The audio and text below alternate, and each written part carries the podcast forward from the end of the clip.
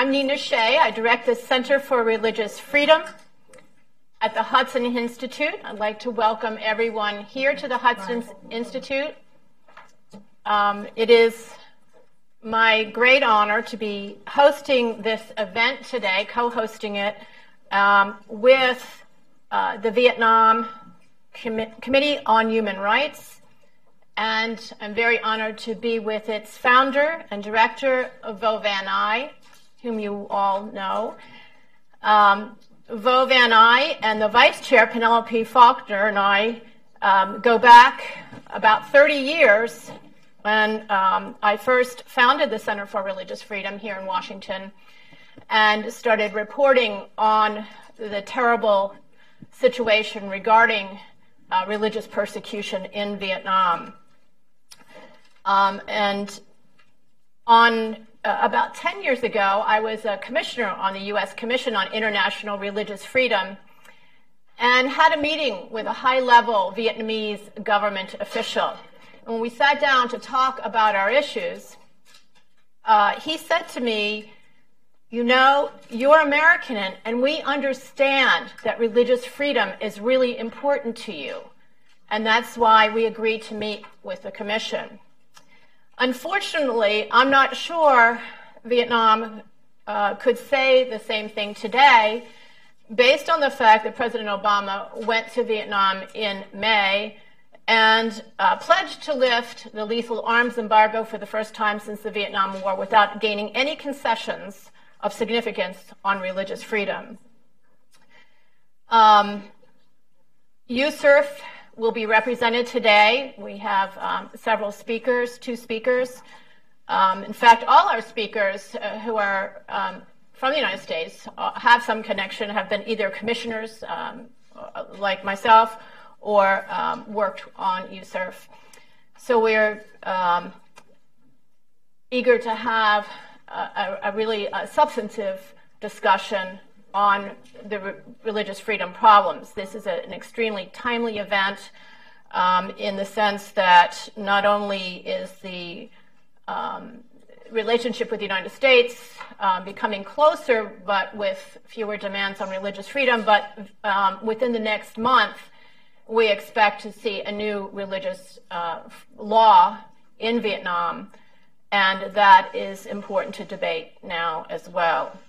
Um, USURF has, um, uh, I wanted to say that um, that USURF also has a special connection here because um, Father Lee um, Nguyen Van Ly was arrested after giving testimony to USURF, and uh, he has spent decades in prison.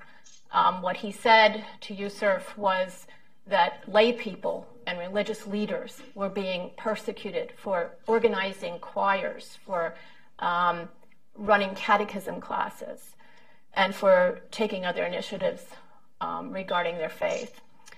So um, without uh, further ado, I would like to um, just again stress how important the importance I place and many others in Washington, even if they're not in the White House, Um, at this time, place on religious freedom and religious persecution in Vietnam.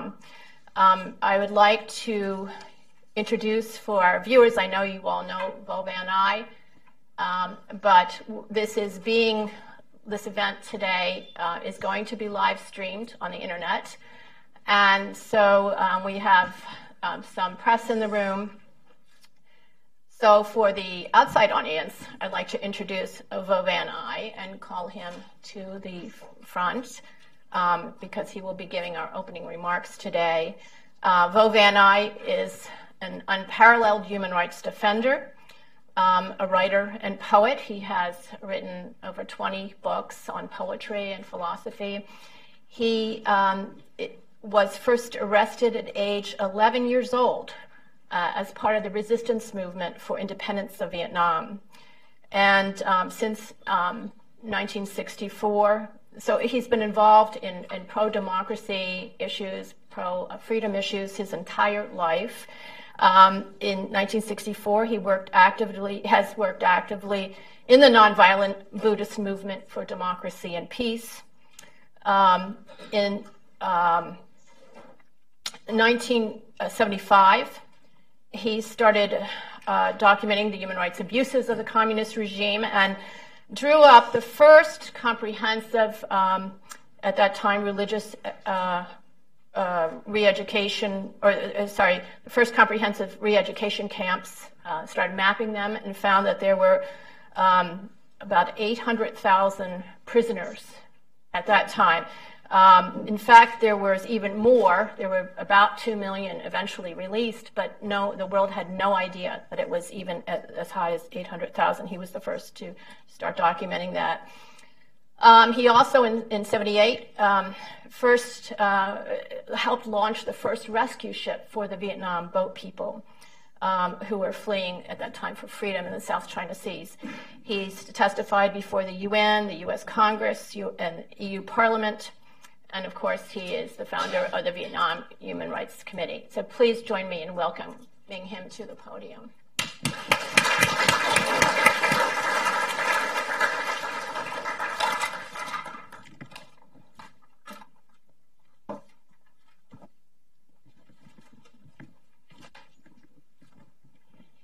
Good afternoon, everybody.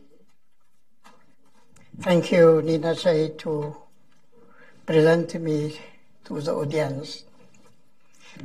Distinguished West, dear friends, and for my compatriot, may I say, kính chào chư tôn đức, quý đồng bào và đồng hương.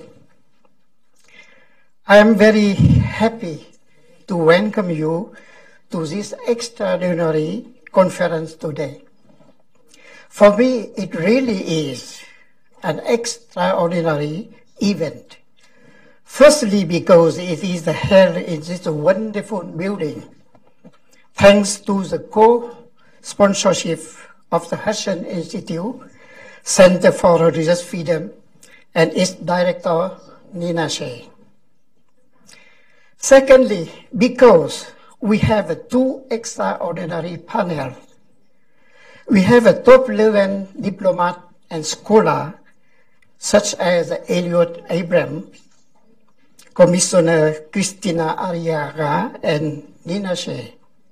And we have an expert and direct victim of persecution from religious communities in Vietnam.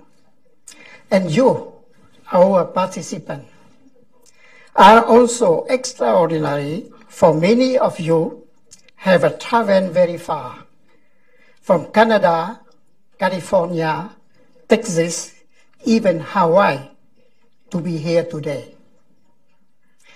Many have come at your own cost, and in many cases, I know, with great sacrifice. I'm very moved by this gesture of solidarity, and I thank you once and all. The presence of two of our speakers has a deep personal meaning for me. For our past have crossed often in the combat for democracy, religious freedom, and human rights. They are Mister Elliot Abrams and Miss Nina Shea. In nineteen eighty-five, Elliot Abrams was the U S Assistant Secretary of State for Human Rights. It was the tenth anniversary of the fall of Saigon, while the communist government was staging huge celebration in Vietnam. I decided to celebrate it by my own way, by filing a complaint at the United Nations against Vietnam for gross violation of human rights. The complaint was a five hundred page indictment of the regime repression, with the very first map of re-education camp in which over two million people were detained. Elliot Abrams supported our complaint and helped us break the silence on Vietnam. At the time when the American media was not ready to admit that the Vietnam War was not over. Indeed, ten years after the withdrawal of U S troops, Hanoi communists were still at war against the people of Vietnam. Nina Shea was the head of the Puebla Institute here in Washington when, the first, when we first met. In the early eighties, when it was politically incorrect to criticize the communist states such as China and Vietnam, Nina was among the very first to document and denounce the systematic religious persecution in these two countries. Nina is a Roman Catholic, but her work has always been ecumenical, and she campaigned tirelessly to defend the right to religious freedom for all. I am a Buddhist, and I was very moved to read her description of Buddhism in Vietnam, as I quote, "A faith that decade and even century of repression, of repressive policy have not been able to crush." Both Elliot and Nina played a vital role in making religious freedom a component of U S foreign policy. With the adoption of the International Religious Freedom Act in nineteen ninety-eight, inspired by this landmark law, the European Union has adopted guidelines for the protection and the promotion of religious freedom, and recently appointed a special envoy for freedom of religion and belief outside the E U. Yet while the democracies are crafting policy to advance religious freedom, Vietnam is using the law to prevent rather than protect this right. Very soon, Vietnam will adopt a new law on religion and belief, which will legalize state interference into religious affairs and a draconian system of registration and control. Organizations such as the Unified Buddhist Church of Vietnam, Montagnard Christian, or Khmer Krom Buddhists who cannot or choose not to register with the state will be virtually outlawed. This contradicts the very principle of religious freedom. For the Heiner Bielefeld, the U N Special Rapporteur on Freedom on Religion or Belief said, registration should be an offer by the state, but not a compulsory legal requirement.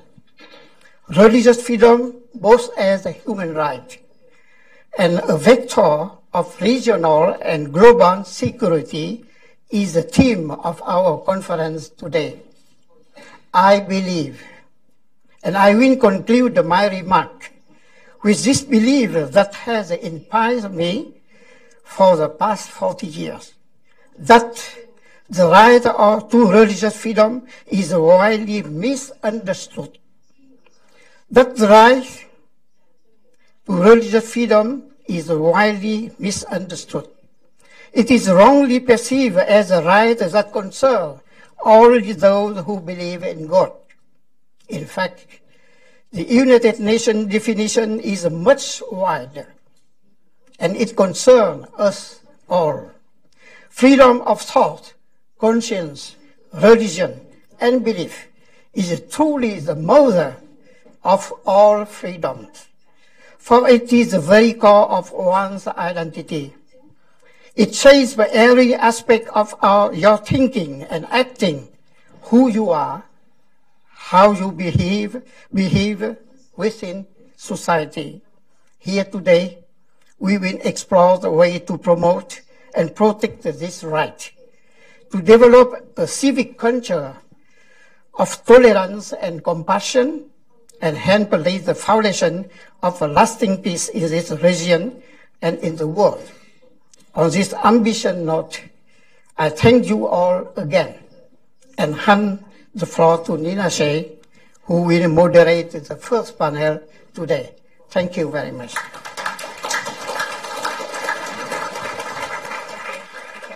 Thank you very much. Thank you. And thank you all for coming. Many of you have come very far, long distances from across the country. And of course, uh, Vo Van Ai and Penelope have come from Paris to be here today. Uh, so it's my honor now to introduce our two um, main speakers, both distinguished champions throughout their entire adult careers of human rights, religious freedom, and democracy. I'm going to introduce them together um, because I will then uh, hand over the podium to them to, to make their presentations. It will then be followed by a Q and A. Uh, we'll have some comments from a U S R F uh, uh, researcher, expert, who has just been in Vietnam. And then we'll uh, launch into a, a question and answer session um, in which um, I'll, there'll be a microphone um, passed around, and I ask you to wait to, to speak in the microphone and identify yourselves. Um, so our first speaker is Elliot Abrams. And I first came to know Elliot as uh, when he was Assistant Secretary for Human Rights in the U S State Department in the Reagan administration. He then went on to be National Security uh, Advisor, Deputy Advisor um, on Global Democracy Strategy for George W. Bush. And I got to know him better working um, with him as a fellow commissioner on the U S Commission on International Religious Freedom. He is now um, a fellow in the Council on Foreign Relations and um, teaches foreign policy at Georgetown University. And so um, he will speak first, and then he will be followed by Kristina Arriaga. Um, and uh, Kristina Arriaga joined the Becket Fund uh, for Religious Liberty back in nineteen ninety-five. And that's when I first met her. And she um, is now the executive director of the fund, which focuses on um, protecting and defending religious freedom in the courts in the United States. Um, she is also um, has been an advisor to the U S delegation uh, to the U N Human Rights Commission, and she was appointed to the U S Commission on Civil Rights. And um, in this year, she was appointed by House Speaker Paul Ryan as a commissioner on U S R F. So um, welcome to Elliot and Kristina. And um, Elliot, would you like to come to the sure. podium and start it off? Sure. Thank you. Thank you uh, all for being here. Thank you, Nina. It's a pleasure to be here, and a great pleasure to see my old friend Vo Van Ai, whom I first met uh, more than thirty years ago. I think we should start by asking, why is religious freedom important in Vietnam or anywhere else? Uh, the usual answer, and uh, Vo Van Ai mentioned this, the usual answer is that freedom of conscience or religion, freedom of thought, is the foundation for all other freedoms. Freedom of speech or assembly, for example, or political freedom more generally. I think that's true. But there is another answer I would offer. What the question of religious freedom illuminates for us is the way in which any government sees itself and the people of the country. A regime that does not permit freedom of thought and belief and worship is one that sees the inhabitants of the country not as citizens, but as suppliers of labor, to use the old term as uh, the proletariat. It sees them as cogs in the machinery, as automatons whose job is to work, to rally when assembled, and to shout praises of the regime when required. Thought, free thought, freedom of conscience, freedom of religion would get in the way of all that. In communist systems, individuals have no rights. Only the party has rights. Recall the words of Trotsky to the thirteenth Party Congress in nineteen twenty-four. In, this is in, of course, Russia.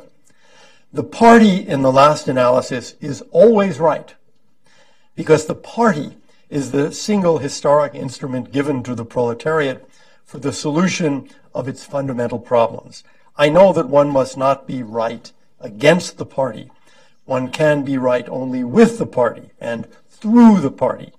So, of course, only the party is permitted to think. To hold beliefs outside those of the party, to believe that there is a cause or a value or a being above the party, is a crime. President Bush, George W. Bush, used to try to explain to Hu Jintao, Hu Jintao the, Jintao, the head of the Chinese Communist Party then, that the Chinese Communist Party's fear of religion was wrong because it was impractical and damaging to the nation. He argued to Hu Jintao that any great country has uh, many social problems, and that religious groups address these in more successful and less expensive ways than did the government.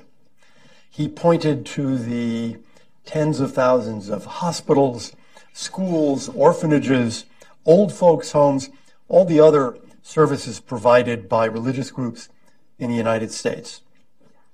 Your society will be safer and richer if you allow religious groups to act freely, Bush argued.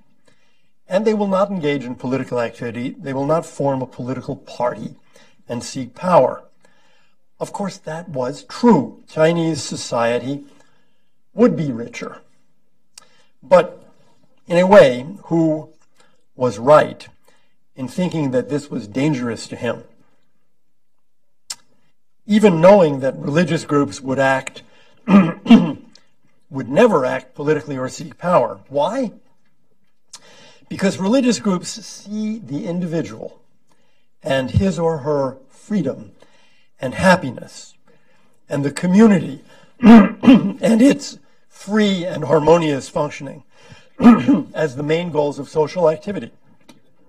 So the state exists to serve the people, individually and collectively, and to preserve their right to guide themselves and their families, thank you, in accordance with their views of the person or of God or of life itself.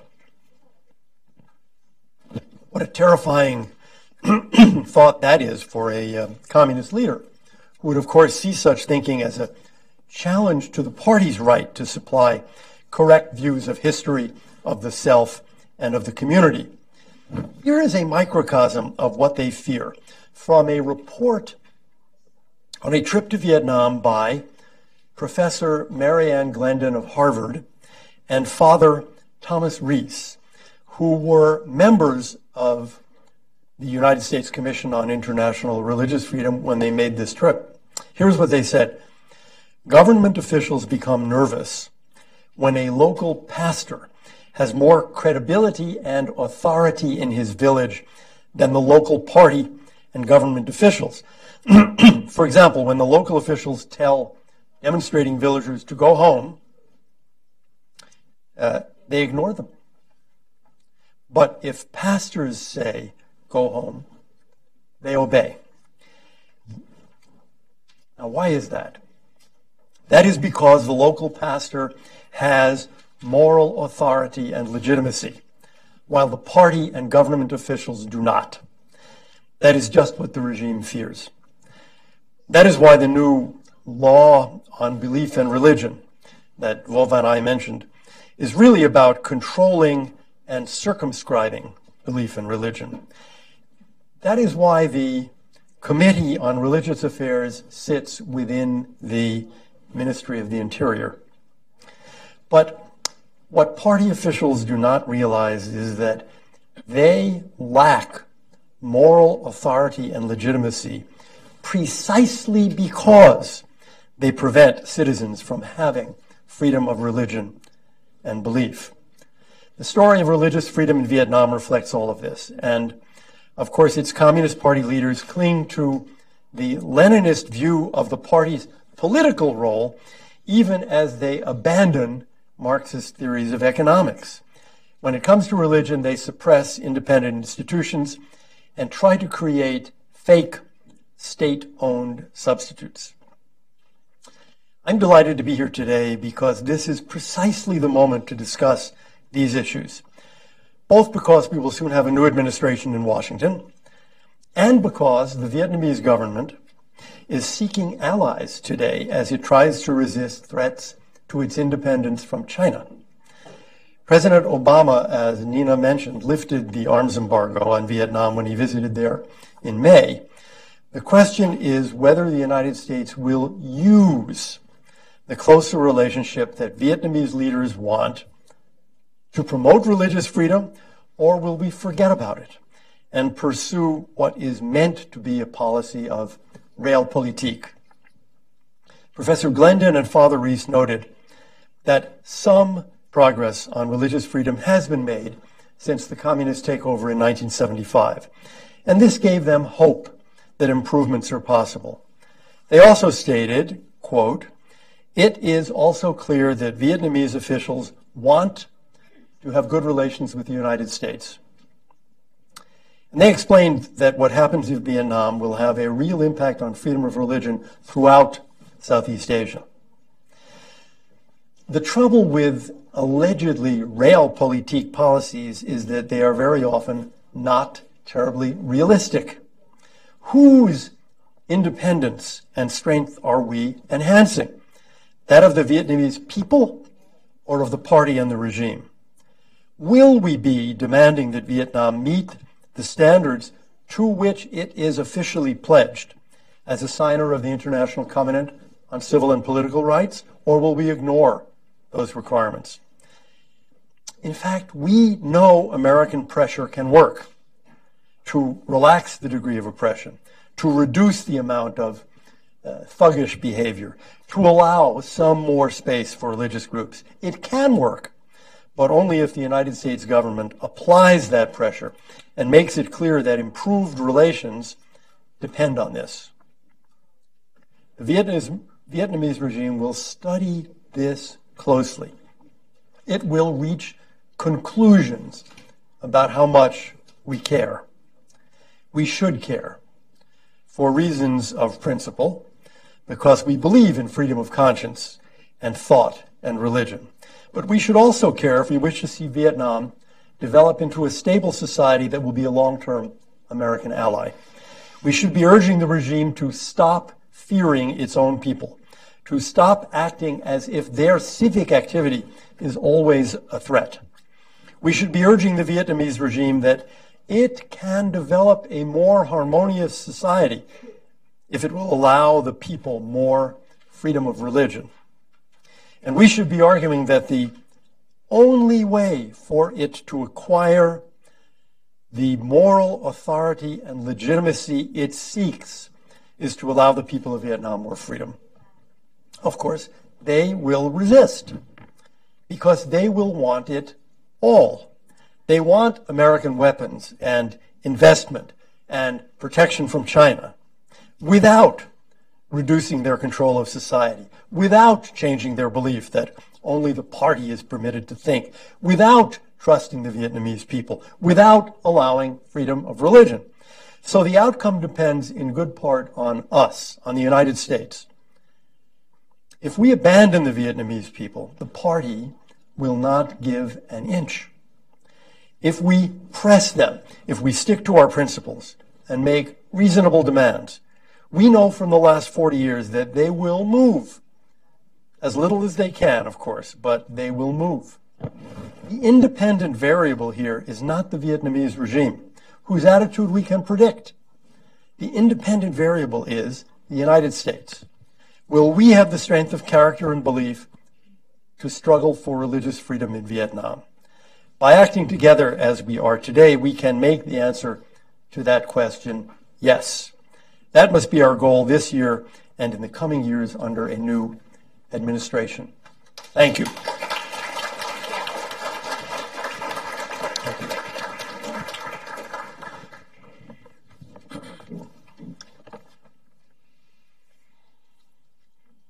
Am I the tallest person at the, at the podium? Does anyone mind if I take off my shoes? Don't tell anyone. There you go. That way I can see. Oh, thank you. Um, there we go. That way I won't fall. Elliot Abrams stole my speech, so I will have to make another one right now. He said everything I was going to say. Um, I'm only kidding. Um, I'm very humbled to be here with you today, not only because Nina Shea and Elliot Abrams have been your champions for many, many years, but also because I'm humbled that you are here. Many people around the world think that things start in Washington, D C, but they don't. They start with each one of you. I, perhaps you hear my accent. Mm-hmm. Many of you have accents. I think accents are sexy, so I'm glad we're in good company. Uh, I am Cuban. My father escaped Fidel Castro's Cuba and married a German woman who had been in concentration camps in Germany. So we have grown up with freedom in our veins, uh, in our household. Whenever I came home and I complained that homework was too hard, big mistake to complain to my father, he would say, we live in the greatest and freest country in the world. Now, work hard and everything can be possible.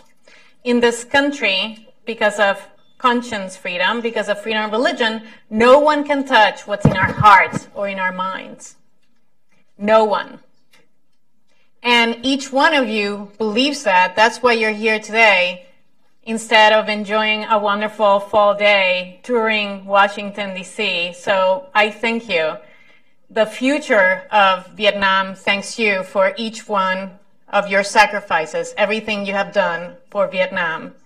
Please know, even on dark days, remember that it is up to you, not to the American government and not to the government of Vietnam, but it's up to your courage to change things in Vietnam. I also want to say we do have moral authority. In fact, we sort of have an unfair advantage over the government of Vietnam, and that is, in spite of all their weapons and all of their repression, we are right. Religious freedom comes when we're born, in each one of us. Religious freedom is tied to our human dignity, with, which no one can take away, even if we're incarcerated, even if we're tortured. The government is unable to touch what's inside each one of us. Now it's time to put pressure on Vietnam.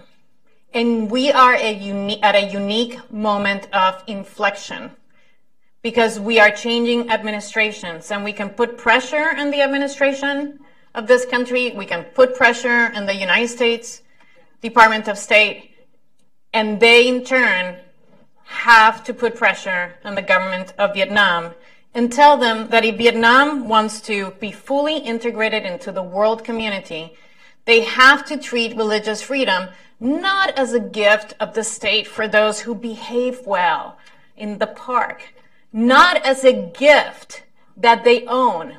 Our rights do not come from the government. Therefore, the government cannot take them away. As Nina Shea mentioned, I wear two hats. I am the executive director of the Beckett Fund for Religious Liberty, fighting for religious freedom here in this country. And I was recently appointed to the United States Commission on International Religious Freedom. Sorry.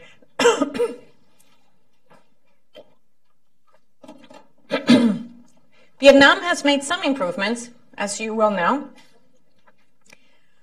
Sorry, it must be something emanating from the podium. Sorry. Vietnam has made some small improvements. However, as everyone has mentioned, there are these draconian laws that are coming our way. Now, when was the last time Vietnam made some real improvements? That was two thousand four, when the Department of State named it a country of particular concern.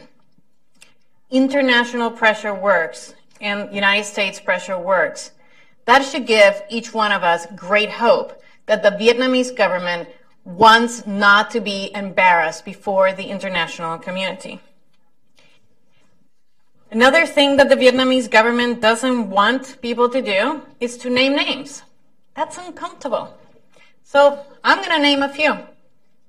Mm. Individuals that belong to Cao Dai, as was mentioned earlier, the Montagnards, and the followers of Duong Van Minh, and forgive my bad Vietnamese, are all being persecuted. And authorities across Vietnam continue to issue threats to demolish the religious properties for the Unified Buddhist Church of Vietnam, for Catholics, from the Khmer Krom Buddhists, and for the Cao Dai. We need to continue to remind the world that Vietnam is not treating these religious groups fairly. And we need to remind the world about the ridiculous and mandatory requirements for registration that Vietnam, who seeks to be a modern country, wants to impose. We also need to remind the world about the Vietnamese prisoners of conscience. I'm sure you know their names well. Thích Quảng Độ, the patriarch of the Unified Buddhist Church of Vietnam, who has been, as you well know, under arrest since two thousand three. Nguyen Kong Chin, who was sentenced to eleven years in prison for undermining unity. And his wife, Tron T. Hong, who was detained and questioned several times just because he, she met with Ambassador David Saperstein, our U S Ambassador for Religious Liberty.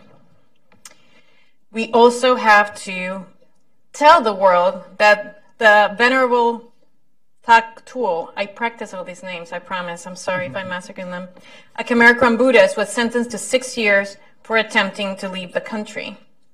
Christian human rights lawyer Nguyen Van Ly, activist Bu Thi Minh Hang, and Catholic blogger Nguyen Hu Win, and countless Wa Hao Buddhists, Cao Dai and Montagnards and others. We must name names. We must shine the light on, of truth on these names. Do not forget them. Recently, U S E R F participated in a conference in Asia. There were some Vietnamese human rights activists that wanted to attend. They were prevented from leaving the country. Not only that, they were questioned, detained, or arrested in connection for only wanting to attend the conference. In spite of those small positive developments, the stark reality is that from the standpoint of international religious freedom standards, which, as Mister Abrams mentioned, Vietnam has signed on to respect and protect, Vietnam is not living up to its commitment. This conference deals with what we can do in the future. For starters, we need to ask the Department of State to name Vietnam a country of particular concern, C P C. And the U S government needs to name those names when they are in country.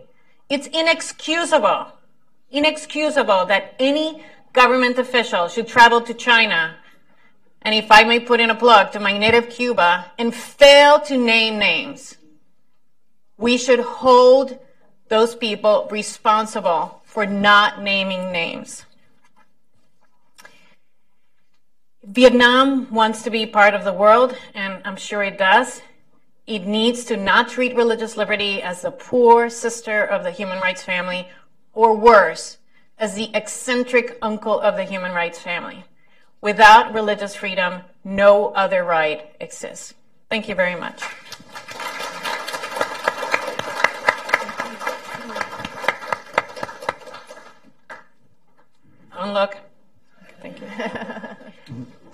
Thank you very much, Kristina and Elliot. Um, we're going to have a, a few uh, questions and answers, and then when we finish that session, we're going to have um, Tina Mufford come up and make a few concluding remarks, and then bef before we move on to our next panel. I think we're just going to sit here um, while we have our exchange. Um, I'm going to start with the first question to both of you. Um, both of you um, acknowledge the fact that democracy here in this country is so important to um, bolstering religious freedom uh, abroad because of our values um, and because it's It's uh, basically good for the world and good for business and good for everything. It's a stable, it produces stable countries. But what can um, the audience, um, which we we were so delighted, as Christian said, to to to see you here from all various states throughout this country, Vietnamese Americans, you are more numerous. I think Vo Van Ai told told us that it was several million of you here in the United States. What is the figure, Vo Van Ai, Mister Vo? Uh, you mean in the United States? Yeah. I think uh, almost uh, two, uh, two million. Yeah, two million Vietnamese Americans now. Um, there were. Uh, I was talking to the Polish government recently, and they told me that there's. They think there's, in the diaspora in the United States, maybe one million Poles. And I, I was really surprised. I thought it was much greater than that because their impact was so significant during the Cold War and, and um, helping give support to uh, trade union solidarity and to other actors within the dissidents and, and uh, those who are calling for uh, peaceful transition to uh, democracy in Poland during the Cold War. Um, so you have a tremendous potential. And I'd like to ask both of you your views on what they can do. What would be helpful at this point? I think the American political system is actually uh, a fairly open system, open to influence from citizens. Uh, it's in the Constitution, the right to petition the government. Um, I teach at Georgetown, as Nina mentioned, and uh, one day I had a congressman come visit the class, and one of the students asked about lobbying, and asked it in a very negative term. Why do we permit so much lobbying? And the congressman replied, the Constitution gives citizens the right to petition their government. That means to go into senators and congressmen and congresswomen and say, here's what we want. So getting organized is really critically important. Um, it's not so much the size of the community, although two million is a big community. It's the organization and it's the energy. You know, uh, many members of Congress, I think, would be uh, open to being um, taught about what's going on in Vietnam and open to being responsive to the need for religious freedom in Vietnam. Many of them are religious themselves and believers in religious freedom. So I think for the Vietnamese American community, the answer is uh, getting organized and feeling completely free to press your demands on Congress. Uh, that's excellent advice. I would also strongly uh, suggest that you engage the members of the press in your community. Uh, reporters are often stretched thin because media has changed, and that is to your advantage. There is a lot you can do with digital media, and that is through the social media platforms such as Facebook, uh, Instagram, and Twitter. And the reason I mention those things is that you have this tremendous opportunity to engage millennials, Americans between eighteen and thirty-five years of age, who are thirsty to help other people out. I mean, you were in prison at eleven. Uh, my fourteen-year-old this morning could not find his charger for his iPhone. I'm embarrassed to tell you that. Uh, and as a result, I think there's a great opportunity to give more meaning to the life of young Americans who want to fight for someone else and don't have the opportunity to do so. I have great faith in the American people. I think once you tell them about the suffering of others, they're very happy to engage. There's great respect for the Vietnamese community here. And you can start very small. You can start in your school systems. And let me remind you of something. The, our current president, only a few years ago, was sitting in a room in Illinois, unknown. He was a state representative and became a senator. And Sarah Palin, who you probably all heard about, who was running for vice president, was the mayor of a teeny tiny town that no one had heard about before. Go to your local elected officials, introduce yourself, go have coffee with them, and make it your mission to keep other people informed. Name names. Thank you. Yeah, I think that's so important, and uh, you have to make your own voices heard, and, and maybe later this afternoon you can strategize um, with Vo Van Ai and Penelope about that further. Um, there's also email to, to your members of Congress. You don't have to actually go there. Um, you have, um, I know, a large presence of the Vietnamese American community in Northern Virginia here, in Texas, and California, and Louisiana. That's really important, and this is a particularly pivotal time during an election where you can get to the candidates and put them on the spot about where they stand on freedom of religion in Vietnam as well.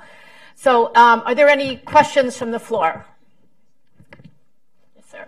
Uh, please identify yourself and, and use the microphone.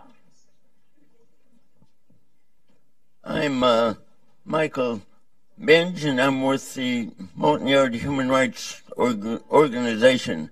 And uh, perhaps I would address this to Mister Abrams, but uh, if anyone uh, can offer an answer. A few years ago, we submitted to the Department of State and others a list of over four thousand Montagnards in prison for religious Uh, persecution, I'm sorry. Mm-hmm. And whenever the State Department comes up with a list of prisoners, of, and this was from only one tribe alone, it's the second largest tribe in Vietnam, over four thousand people in prison for uh, practicing house church religion. And this list was uh, submitted to the Department of State. And whenever they come up with any of their lists of prisoners of conscience, they come up with four hundred, five hundred people as prisoners of conscience. But these is over four thousand people from one smaller group uh, were are prisoners of conscience. And they don't consider them prisoners of conscience. And unfortunately, the many of the human rights N G Os do little more than parrot hmm. the Department of State uh, list that there's only four hundred prisoners of conscience. This is only one religion, and I'm very sure that others in the audience could come up with lists of hundreds of others. You have those posted on your website? Do you uh, I don't know whether it is now or not, but okay. I can... Well, you should get that list to U S E R F as well. Okay. Thank you. Thank you. Thank you.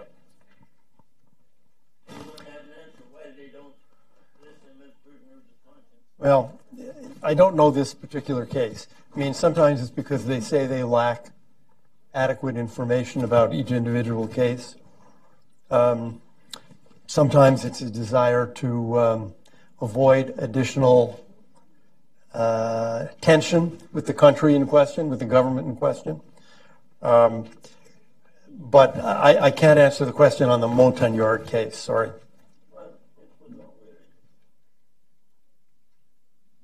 Any other questions from the audience?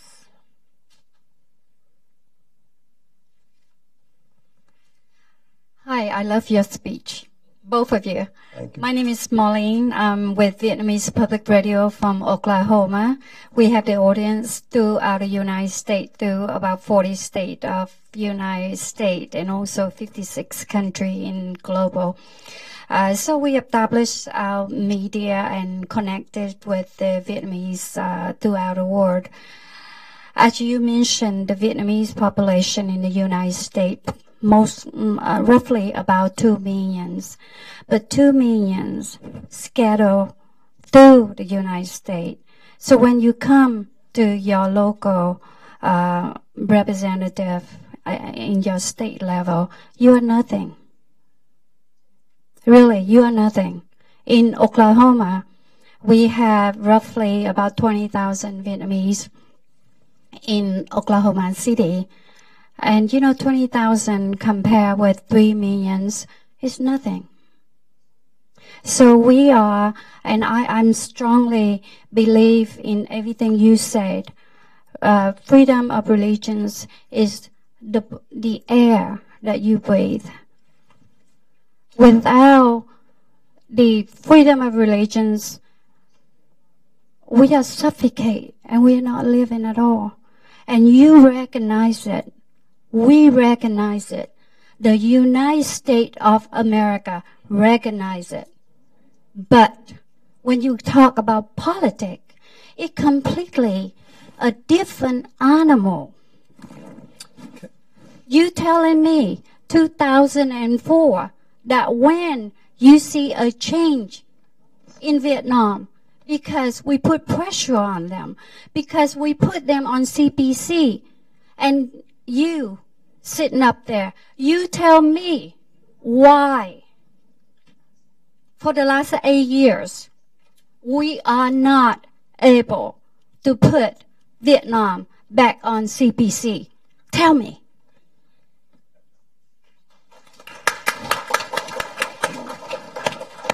Um, I did. Please, no. Uh, I love your passion, and with that same passion, you should go meet with Senator Lankford in Oklahoma. He is a passionate defender of religious freedom. Uh, I met with him uh, a few months ago. Uh, he is not only a passionate defender of religious freedom; uh, he's he has made it a priority.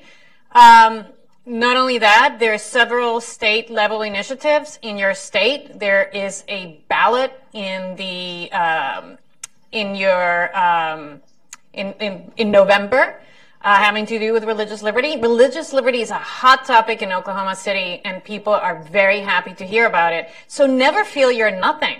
Never, ever, ever.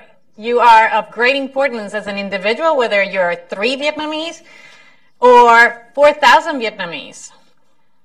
Well, thank you. Uh, matter of fact, I could add is building coalitions with other groups is so important. And this can be done. It's something that I do in my work all the time. So we're trying to work with different religions. I, you know, as Vo Van Ai said, I'm Catholic, but um, I'm, I do this because I believe in religious freedom. Um, I don't have any personal experience with uh, persecution. Thank God. But um, I work with the Buddhists, I work with Jewish groups, I work with um, all sorts of Middle Eastern groups. Um, right now, I do a lot of work on, on ISIS threat to Iraq and Syria. So by building, I, I work with the Southern Baptists. I mean, by building coalitions, you can make a difference because there's enough shared interest in this great principle, this great American principle of religious freedom, an international principle now. Thanks. Uh, actually, I'm a personal friend of Lankford. Oh. I uh, I campaigned for him, um, but on the other hand, I also feel that he's only one of the fifty. But he's very tall and has a deep voice. And he got a beautiful voice, too. But, uh, but anyway, uh, I'm Mister asking, Abrams, I'm sure, uh, wants to say yeah. something up.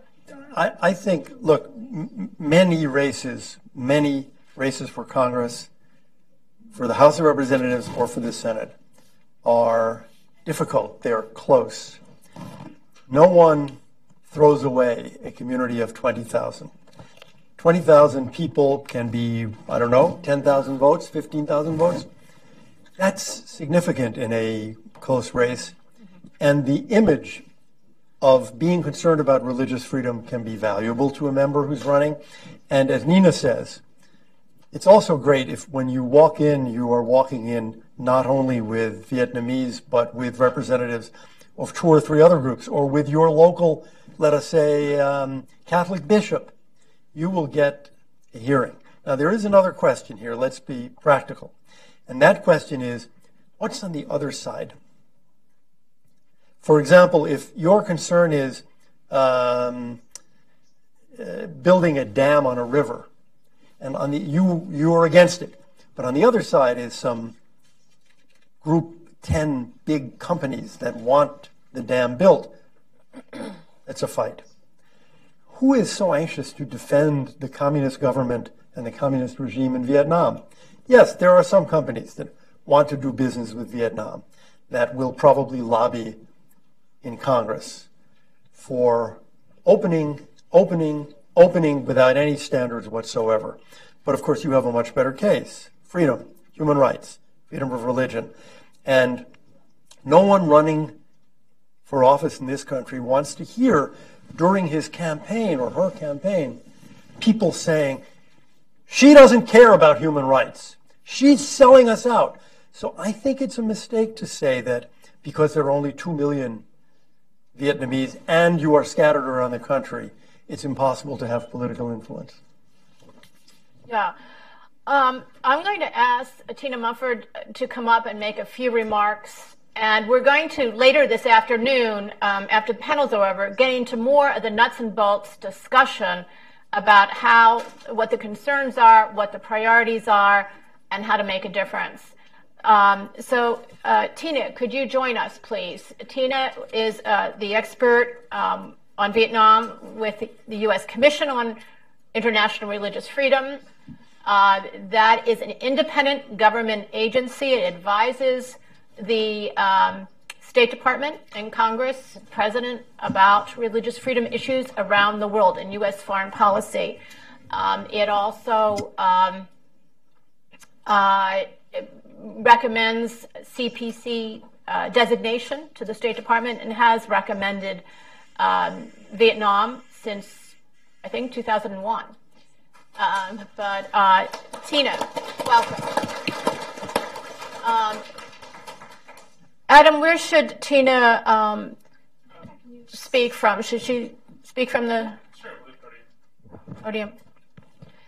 Uh, this session today is being live streamed on our internet site at w w w dot hudson dot org. And it will be up for some time, so you can see the events section of Hudson, and you will have this whole thing recorded. Tina. Thank you so much, Nina. Can everyone hear me okay? Yes. Yes? Okay.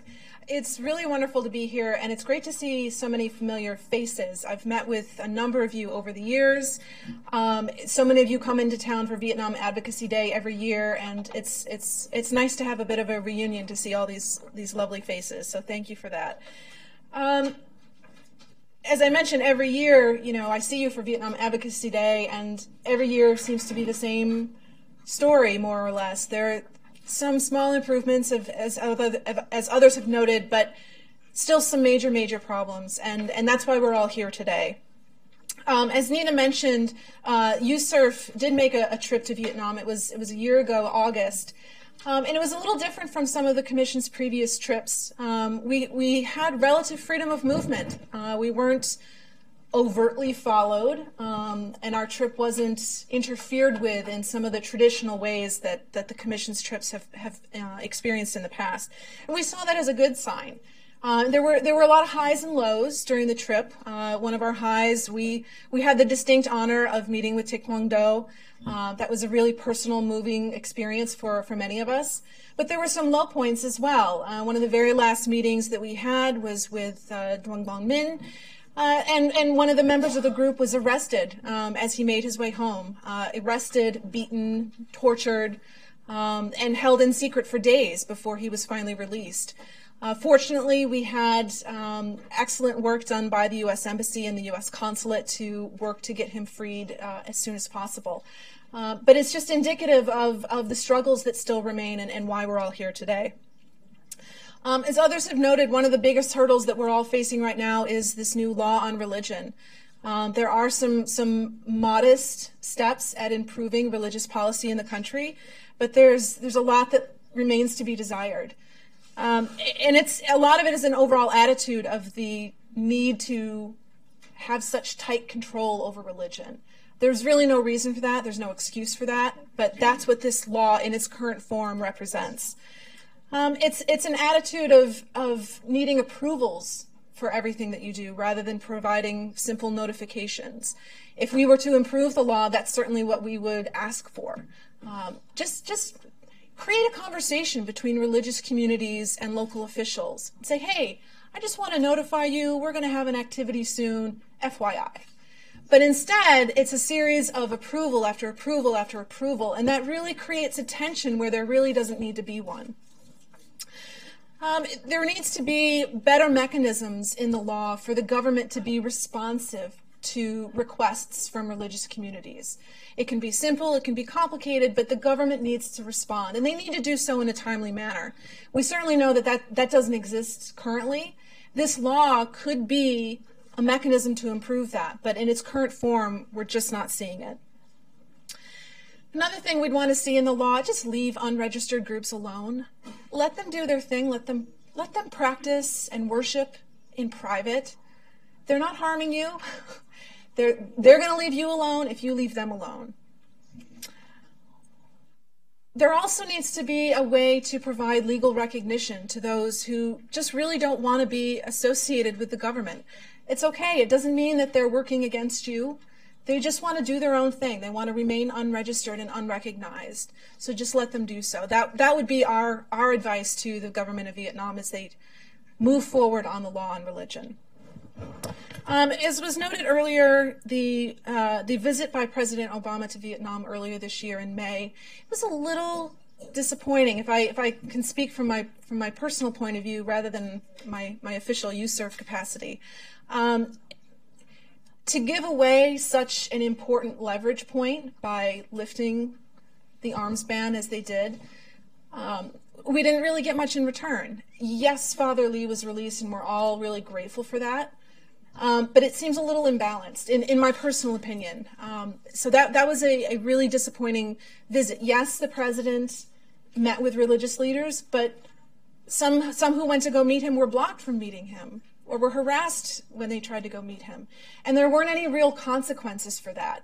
Um, to me, that's, that's a huge problem. This is, this is the President of the United States, and he was there to hold a, a legitimate meeting with, with religious leaders, and, and that that was interfered with so heavily, um, and there were no consequences. It just, it's, it, to me, it doesn't sit right. Um, it was very heartbreaking, and, and I, I wish that had gone otherwise.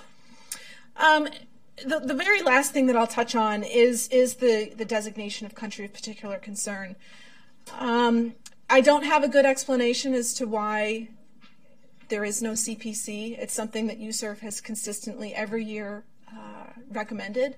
We will continue to do so unless there's some great sea change of improvement in religious freedom in Vietnam.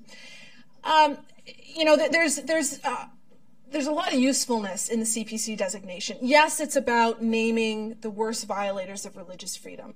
But when it comes to Vietnam, a country where we've seen the C P C work to some degree in the past, I don't see this as a tool for admonishment. I see it as a way to reignite the partnership between the United States and Vietnam to improve religious freedom. This was a partnership that worked in the past. Both sides had mutual benefits to engaging in the C P C. I feel it could be repeated because both countries still need that strategic relationship to deepen and grow. So what better time to reignite the C P C mechanism and start again? It's both sides coming to the table and in partnership deciding on ways that can benefit religious freedom, can benefit the people of Vietnam, and strengthen the relationship bilaterally. For, for many people, we know at U S E R F that the C P C recommendation that we make every year, it's a beacon of hope, because we know that, that you see the significance of it, as do we, and absent the actual designation from the State Department, you sort of continually recommending it is is a sign of hope for you all. And that, that means a lot to us, and we hope it means a lot to you. And as long as it's necessary, we're going to keep making that recommendation, because we, we see what it means to you and, and what it means to us as well. I think just lastly, I would, I would reiterate something that, that Kristina said. Um, uh, just last month, I was in uh, East Timor for a conference on religious freedom um, in, in Southeast Asia. And several of the participants who were traveling from Vietnam were blocked from traveling, and several others who, once they got home, they were harassed, arrested, et cetera, um, simply for, for attending. Um, but When, when I was in Timor, uh, I met several of the participants who had been able to make the trip, and I spoke with them, and they, they were afraid of what would happen to them when they returned, and yet they were still there. They still had the courage to get on that plane and make the trip, knowing full well what could be waiting for them when they return. That was so moving to me, that they would put themselves at such great risk. You know, what did I do? I, I worried about, you know, making sure I had my plane tickets and, and, you know, a snack for the plane. They had to worry about, were they going to be brutalized, arrested, worse when they returned? Um, it just really put things into perspective. And uh, again, it was, it was very personally moving to be able to speak with them and know that they, they put a lot on the line to be there, simply to be able to speak freely about religious freedom. And I had it so much easier, yet I, I benefited greatly from, from the, the honor and privilege of meeting them. So I'll, I'll leave it there. Thank you again so much for being here and for allowing me to, to share a few words with you. Thank you, Tina. I really appreciate it. Those were great remarks. Um, well, we're, we're past uh, time, and but I thought I'd give our guests, who I know are really busy, and um, I, I really appreciate their being here. If you want to have one last word on Um, the, uh, you have anything in mind, the religion uh, law or anything else? We have a new government coming in the United States. There will be hundreds of new officials in the White House and the State Department and on Capitol Hill, members and staff who don't know much about this issue. So there is a job ahead of educating them, but it is also a great opportunity which you should seize. Thank you. Thank you again. Thanks. Nice to see you. This is a really, for me, really fascinating event, as Vo Van Ai said, extraordinary, because uh, I've been working for Vietnam for several, well, longer than I would like to tell you, but I think it's really very important that the speeches we've had this morning put into perspective the whole situation of Vietnam. And I think what's important for us now is to listen to the victims. I think it's very strange, you know, when you talk about Vietnam and religious freedom, we've been listening to the problem of the laws and all the other things, but when the people, the victims themselves speak, they come from different religious communities and they have different experiences, but their stories that they're going to tell you now are very much the same. They're stories of repression under a government which is seeking to stifle any kind of independent voices. And I think um, this is some, somehow, I think, where all of you, and I'm sure, share a frustration, is that when you talk about Vietnam, a lot of people say, well, Vietnam now is so much better. You go to Vietnam, the churches are open, people are going to pagodas. You can see religious freedom. What are you talking about? Repression. But on the one hand, you have this facade of religious tolerance, but underneath you have this repression on an everyday scale against all religious communities. So we're very, very happy to have a panel of experts here today. Uh, some are direct victims of religious repression themselves, others are experts who've studied the question for many years, and so we're going to hear their different stories. Uh, we'd like to begin today. The first speaker is Mister Vo Van Ai, who is um, Secretary, Executive Secretary of the Vietnam Committee on Human Rights. He's going to be talking about uh, non-recognized religions, and specifically the Unified Buddhist Church of Vietnam. Uh, Vo Van Ai is somebody who's been working on Vietnam for several years. He speaks regularly at the United Nations.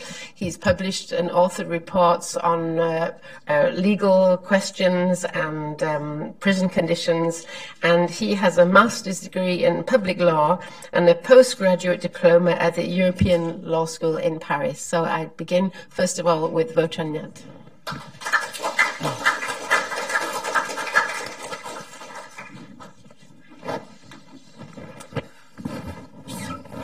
You want to be up or down? Thank you. Oh dear. Um, thank you, ladies and gentlemen. Oh, yeah. um, very soon, uh, Vietnam will adopt a law on, on religion and belief. But uh, religious freedom will not benefit from it. Uh, for this law is only details or modify the registration system already in laws, in form. In this system, you can practice religious only if, if you are registered, and you are registered only if the government accepts your request. In, in the end, the, the government decides if you can practice your religion or not. This does not comply with international law, but this is this is this is the Communist Party's policy, and and it has always has been. On the contrary, the Unified Buddhist Church of Vietnam, or U B C V, advocates that everyone is entitled to enjoy religious freedom and all other human rights without interference from the government. Buddhism came to Vietnam over, over two thousand years ago, and the majority of the Vietnamese are Buddhist. Vietnam has two main streams of Buddhism, Theravada and Mahayana, but the Mahayana school is predominant. Mahayana focuses on saving all the society and has shaped the Vietnamese Buddhism into an engaged Buddhism. In Vietnamese history, each time oppression threatened from inside or, fr or from outside the country, freedom or, and social justice, Vietnamese monks and nuns mobilized against it, then returned peacefully in the pagodas. That's why we can consider Buddhism as a matrix for the Vietnamese nation. Thanks to this engaged Buddhism, Viet people around the Red River Delta escaped assimilation to China despite one thousand years of Chinese occupation.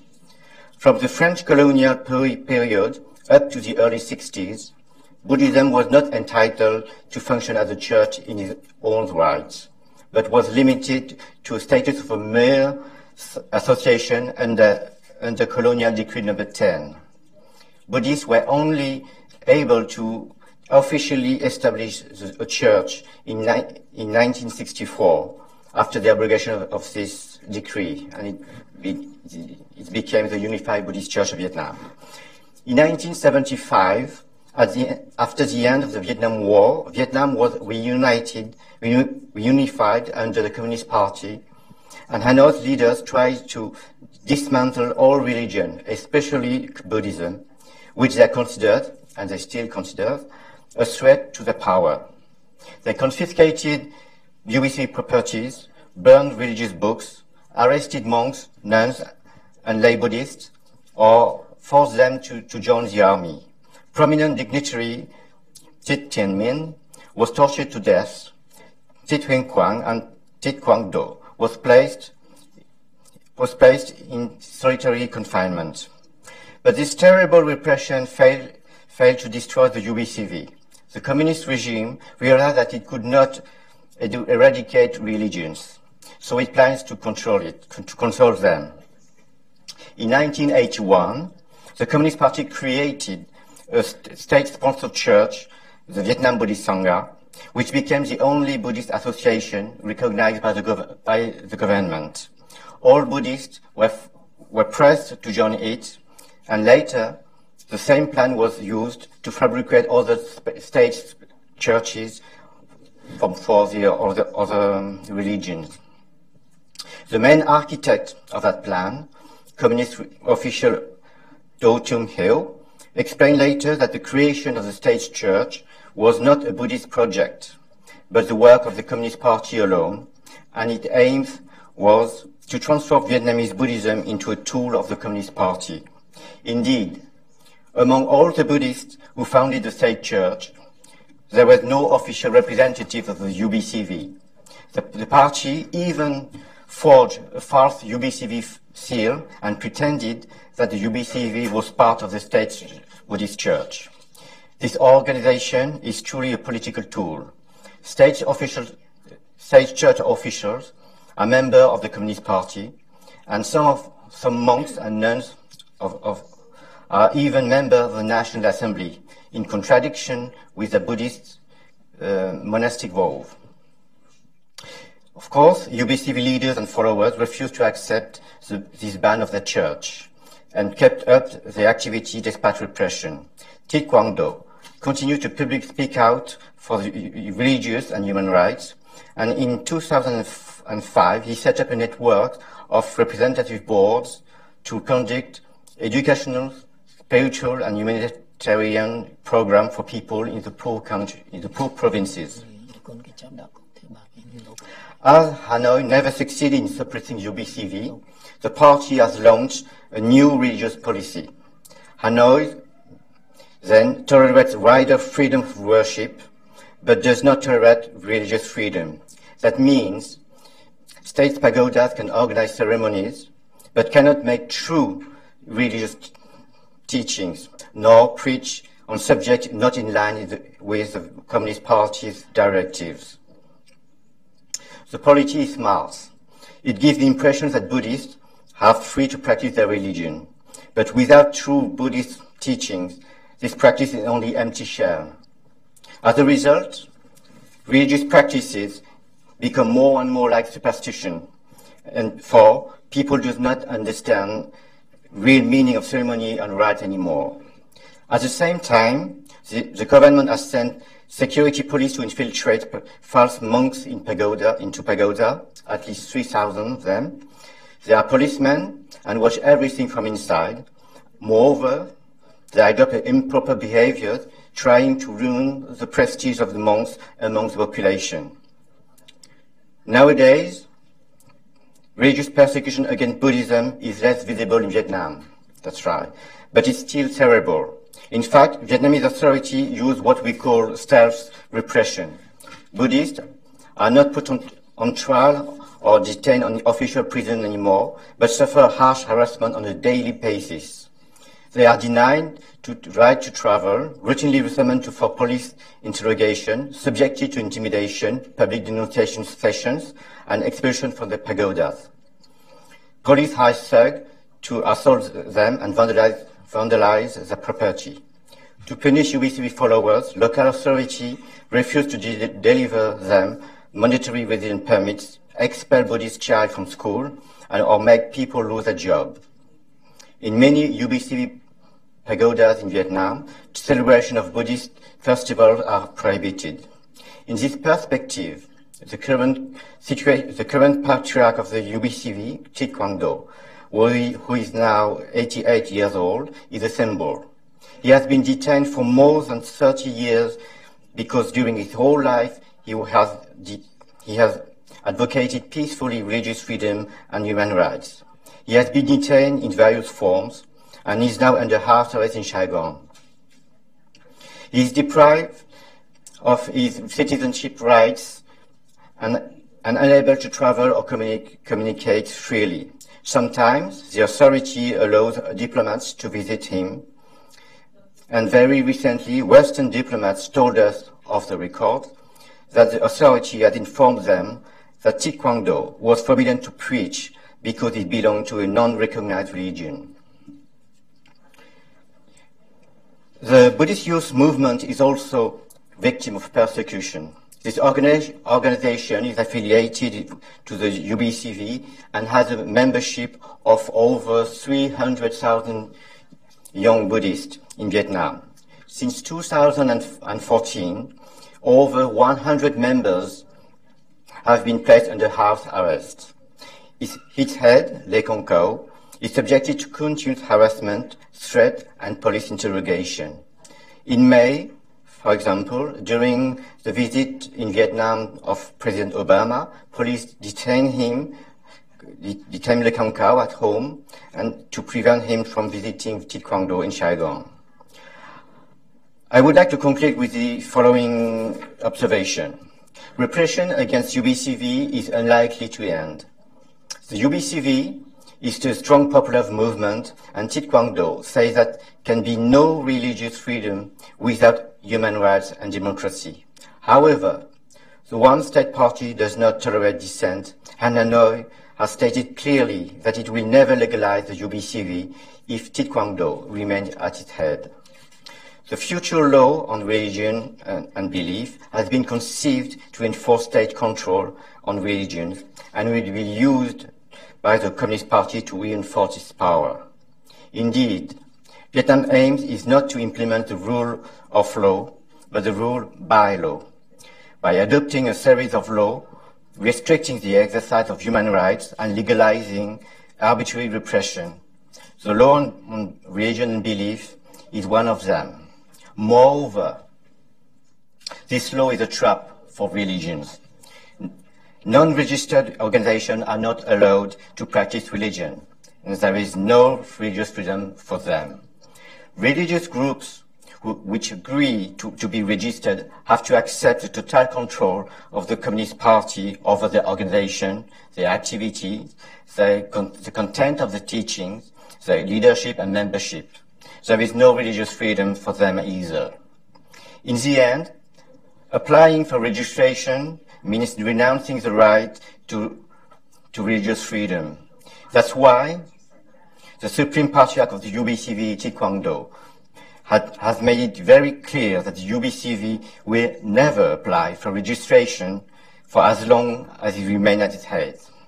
Thank you for your attention.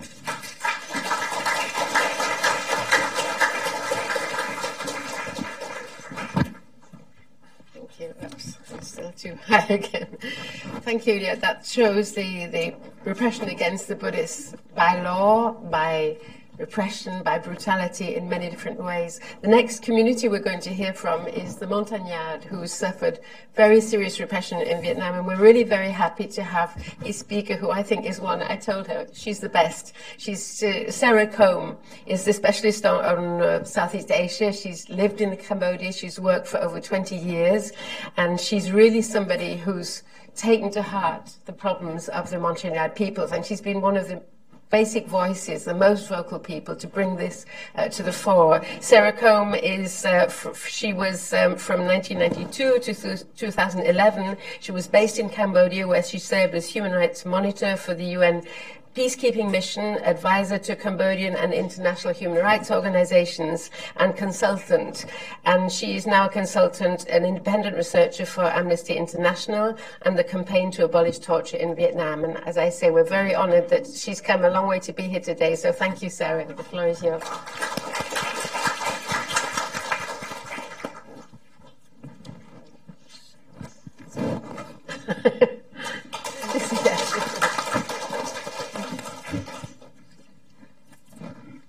Greetings. Thank you very much. Um, and thank you for your wonderful introduction. So I'm going to be talking about the um, repression of the of Montagnard uh, Christians in the Central Highlands of Vietnam, and um, Tony will talk about the Hmong in the Northwest uh, Highlands after me. I think that it's um, in looking at the question as to why are Montagnard Christians so severely repressed in Vietnam, it's useful to look back a little bit at the history, um, and I'll, I'll do a quick review for you. Um,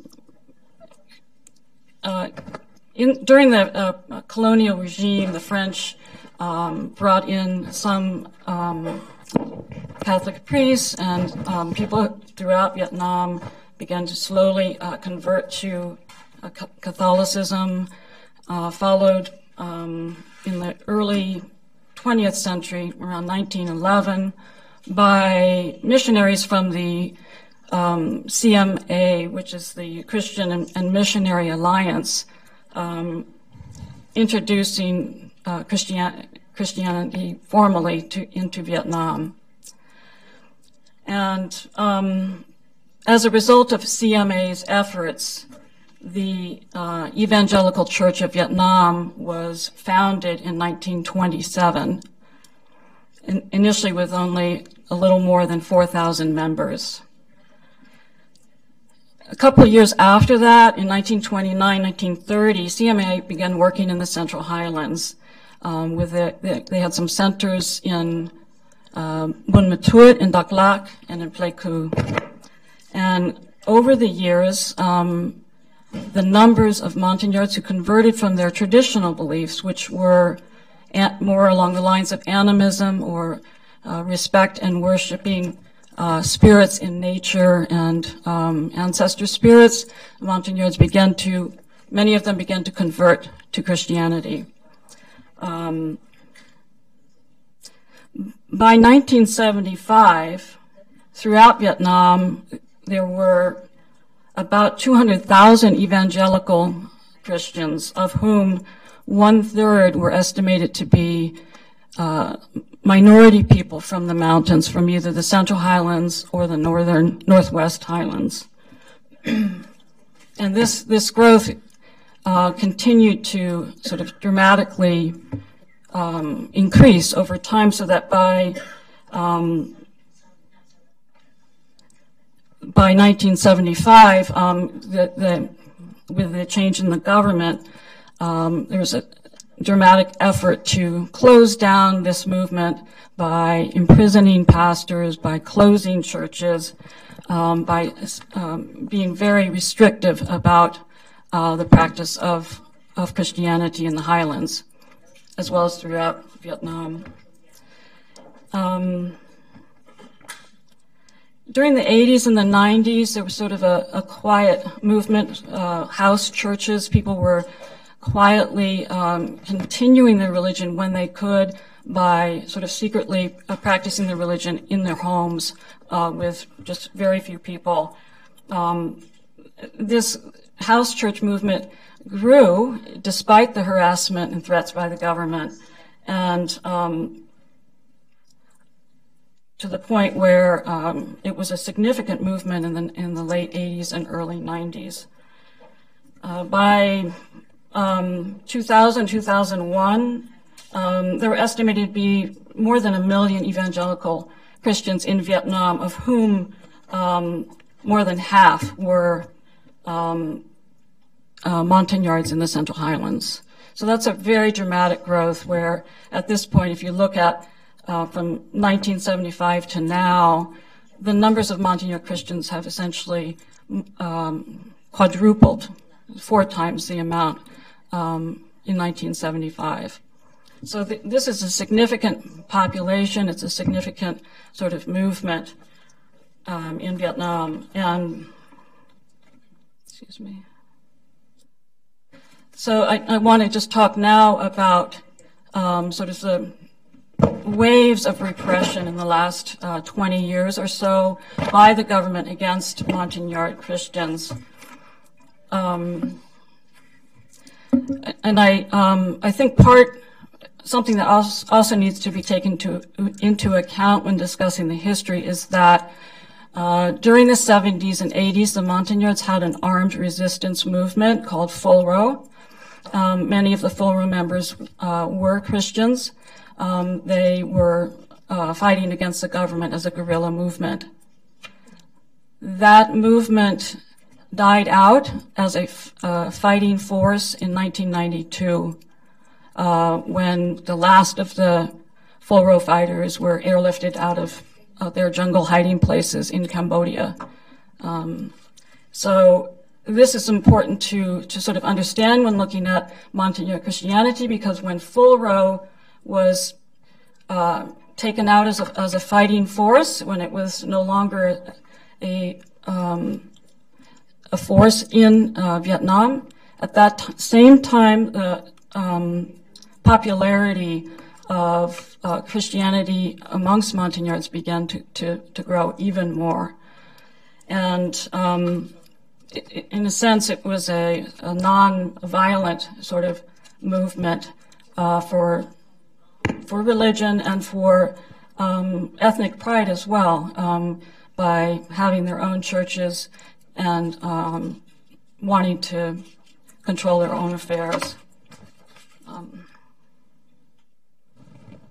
all right. So in, in around two thousand, um, an activist Montagnard movement, which is, um, has been called um, Dega, um, Christianity, or in Vietnamese would be Tin Lanh Dega, um, emerged in the Central Highlands. Uh, and this um, movement, uh, it, it's a, was a religious movement, but it also um, had combined the evangelical Christianity with aspirations for greater political freedom, for protection of ancestral lands, and for some, um, autonomy or self-rule. So it was a, a political and a religious movement, movement that were combined. And um, in two thousand one, less than a year later, there were massive demonstrations by Montagnards in four provinces of the, of the Central Highlands. Okay. Can you hear me still? Okay. Um, calling for religious freedom and greater land rights. Uh, the government's respond with, response was extremely harsh. Uh, t tanks were brought in, uh, military were dispatched to the region, um, hundreds of people were arrested, um, many more fled to Cambodia as refugees. And um, the government at that time was, since that time has alleged that a form of Montagnard Christianity, Tin Lanh Dega, they say is not a religion. It's not a real religion, they say. Um, they say that it is actually a, uh, a guise for a political movement, um, a separatist political movement. And it's been a long, this rationale has been used to close down hundreds of churches, to imprison hundreds of Montagnards uh, throughout the last sixteen years on charges that they are Tin Lanh Dega and or Fulro, even though there's no evidence um, that Fulro or any armed movement continues amongst the Montagnards in the Central Highlands.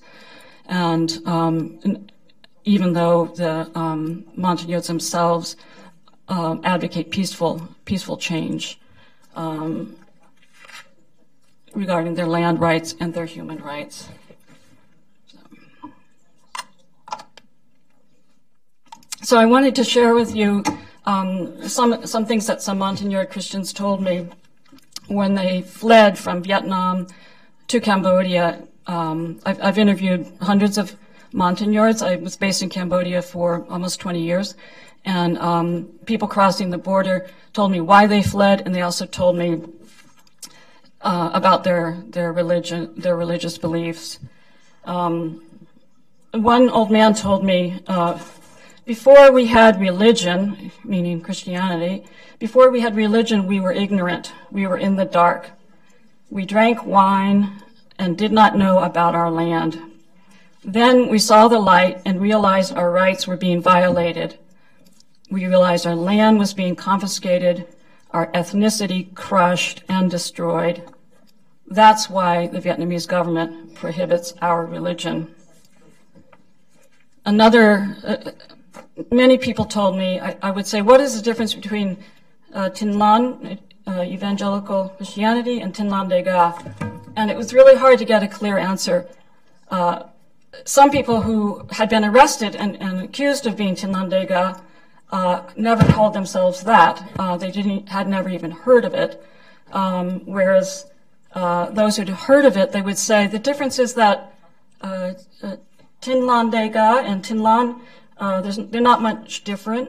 One comes from America, that's that's Tin Lanh, uh, and then Tin Lanh Dega is from us Montagnards ourselves.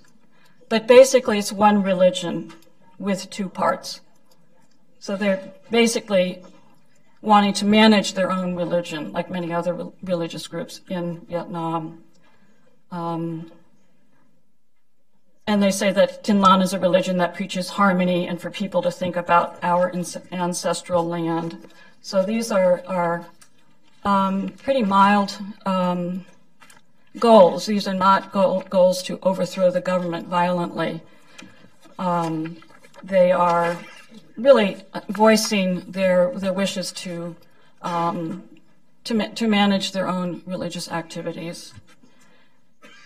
I would say that, you know, when, when asked about the question of are, are Tin Lanh Dega, are they seeking a separate state? Um, s some are, yes, for sure. Um, but others, um, they are talking about, um, I want my, my land back.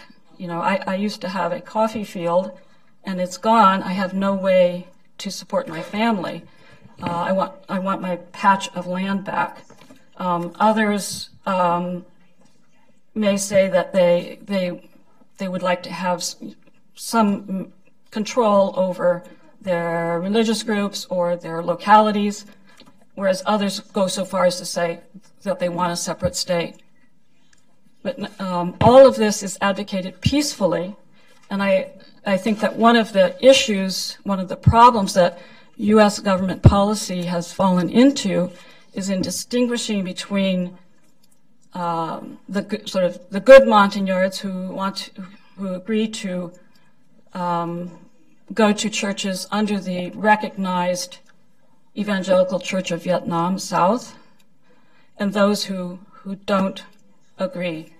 Um, and in many cases, um, U S government policy has fallen into uh, the trap of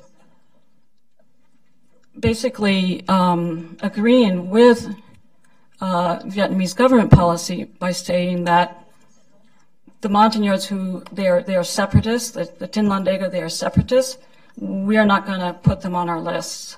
We'll take the ones who are E C, E C V N, recognized pastors, a much smaller number.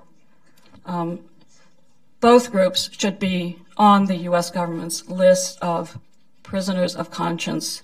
And it, the U S government should not be um, staying clear of people who have simply advocated nonviolently for their political and religious ideas. Um,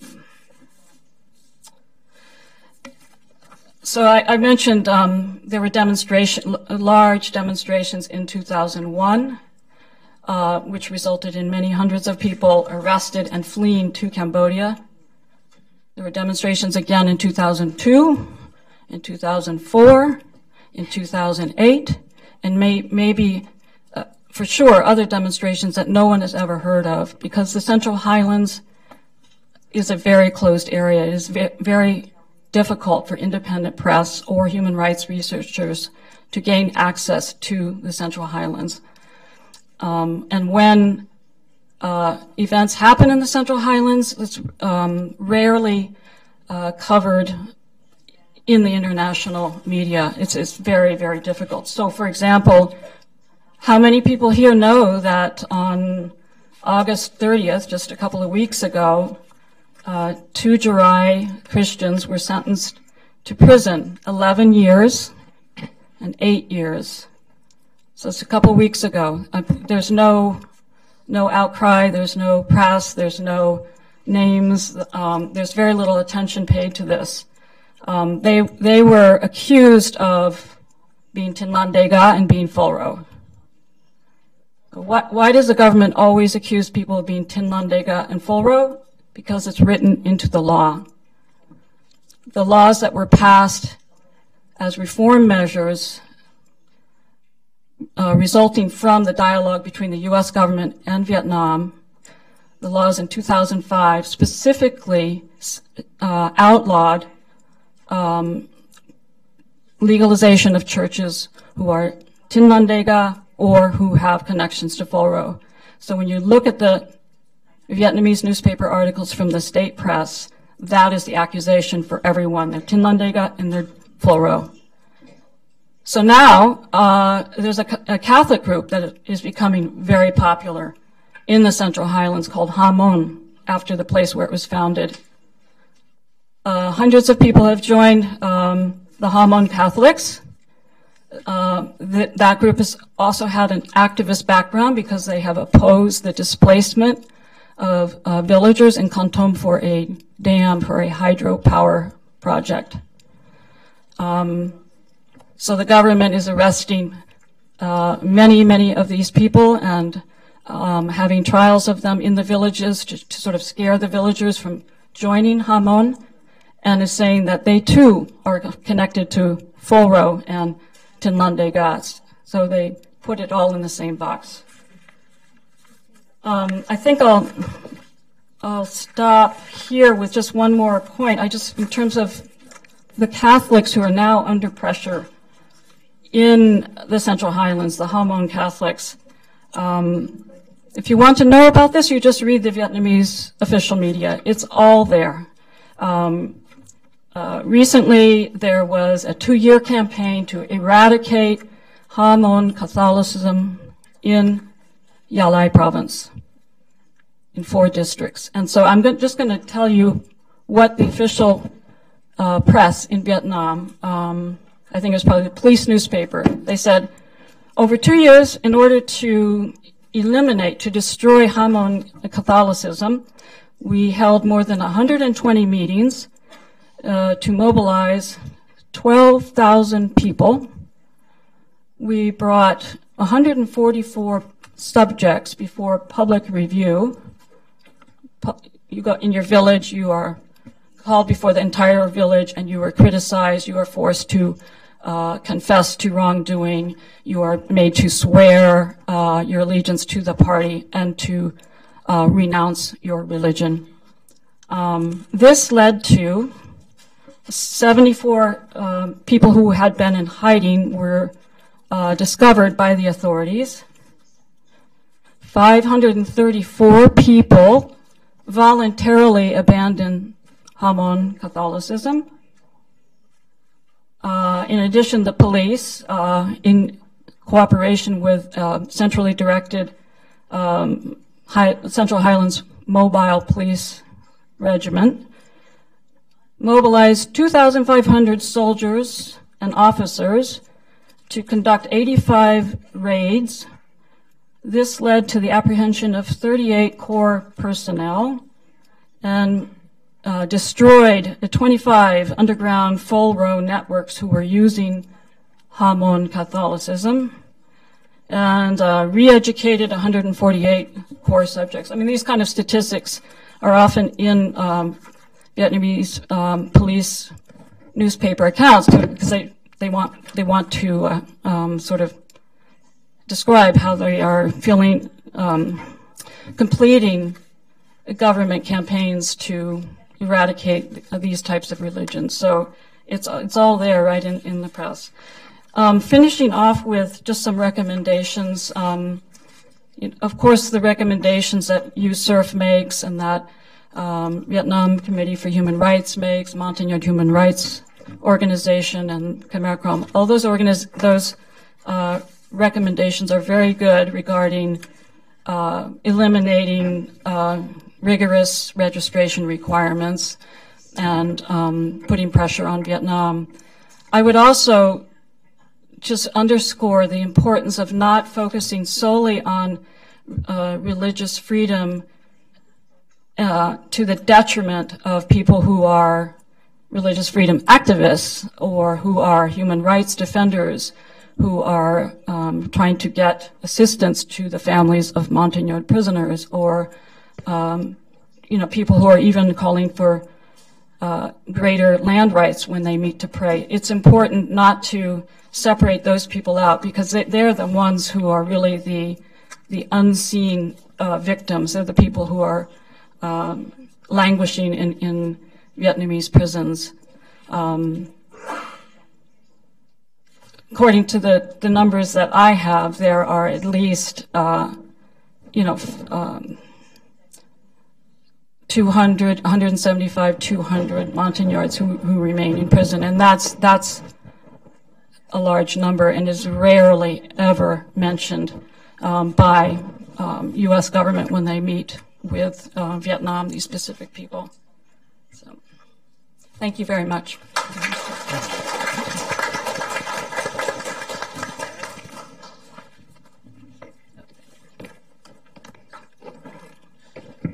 Love to have lots of comments about this because because I'm an activist too, but I'm watching the clock and I know that we have three more speakers uh, to, to speak today, so I will say as little as possible. But I do think when Sarah gives you the figures from the Vietnamese press, you realize that there's one whole thing that you're realizing you can read in the international press, but when you read the figures in the Hanoi press, and those aren't always the full story, that's just half the story, but you see there's two completely different faces of religious repression in Vietnam.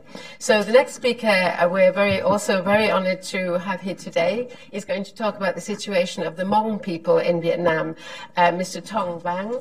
And he is, um, he is a specialist. He has two hats, actually. He has a security hat and a human rights hat. Uh, he is um, director of the Southeast Asia Monitor for Justice and Human Rights. He's a consultant with portfolios in human rights and security services.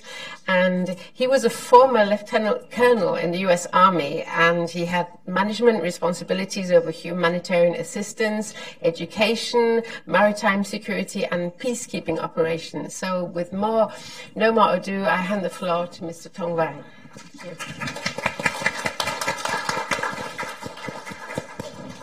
thank you, Penelope.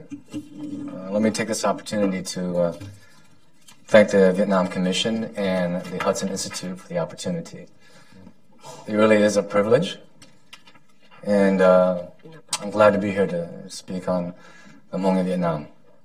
But let me, let me begin with a little background.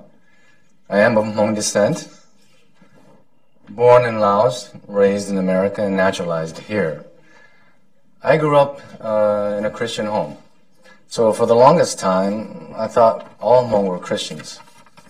And it would be later that I would learn and realize that actually the Christians are actually a minority of the Hmong community in the U S and worldwide.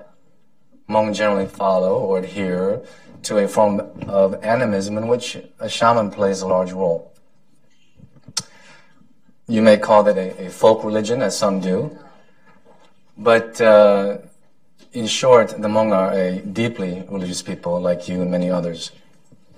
So Hmong reside in North America, in Europe, in French Guiana, a little bit off the beaten path. But the most significant numbers are found in China, Vietnam, and Laos in that order. It's interesting that even though Vietnam ranks second, we really don't hear much discussion about Hmong there. But I can tell you that inside the community, there is no doubt that the Hmong population there suffer the most in the entire world. Now, the lack of religious freedom is a large part of that suffering. Why? Because unlike in America, more, the number of Christians actually far outnumber the non-Christians, almost seventy to thirty. Whereas in America, you have less than twenty percent who are Christians. But let's, let's be fair. In Vietnam, they are not forced to follow any particular religion. They can actually choose. But as one, as a, but as one person told me, yes, there is more freedom, but not for the Hmong. There is an unequivocal difference between the Vietnamese majority and the Hmong minority when it comes to religious freedom. We are all aware of the requirement to register. And it's not simply going somewhere and saying, hey, this is us, this is what we do, thanks. You have to be affiliated with an organization, supported by the, the government. You, of course, have to submit your yearly or annual report on your Christian activities, and these are, these are nothing new. What strikes me is the fact that you can't have a standalone building of worship, that someone has to actually occupy that building. It has to be a residence. There is the prohibition, unstated, of having contact with foreigners. And if you are visited by foreigners, you're also going to be visited by officials. It's more of an investigation, and that investigation extends to, to money and funds. You see from these restrictions that there isn't support for what we would consider as normal everyday life activities. I call that basic rights, basic human rights. It's a system of control, one that isolates and harasses with administration and physical intimidation. So I'd like us to think or consider the larger context in which religious freedom fits. The people there, the Hmong people there in Vietnam, are experiencing this kind of restricted religious freedom, along with a lack of running water, along with sufficient food to eat. So, in a phrase, there is no nourishment for the soul or the body. I will just shift quickly now to the security implications. Okay. For me, when a nation or a government or a people oppress another, one should, of course, always be aware of all the potential consequences. But I don't worry so much about the bullet. In my experience working overseas, you have people who live in the mountains, who are neglected by the local government, who don't know or don't have the resources to practice good hygiene. They fall from the cities. It's really a perfect place for disease to develop. I was overseas in a country which was ground zero for Ebola. It didn't, it didn't break out in the cities. And if it did, you're much closer to the resource that can contain that. So I offer that as one implication, security-wise, that we may or may not be thinking about.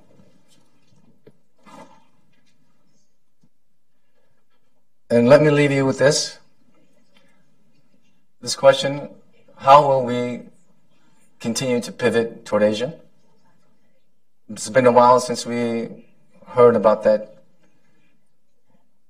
strategic move, if you will. And I would just like to remind you that international religious freedom is a tenet of our U S foreign policy. So thank you for listening.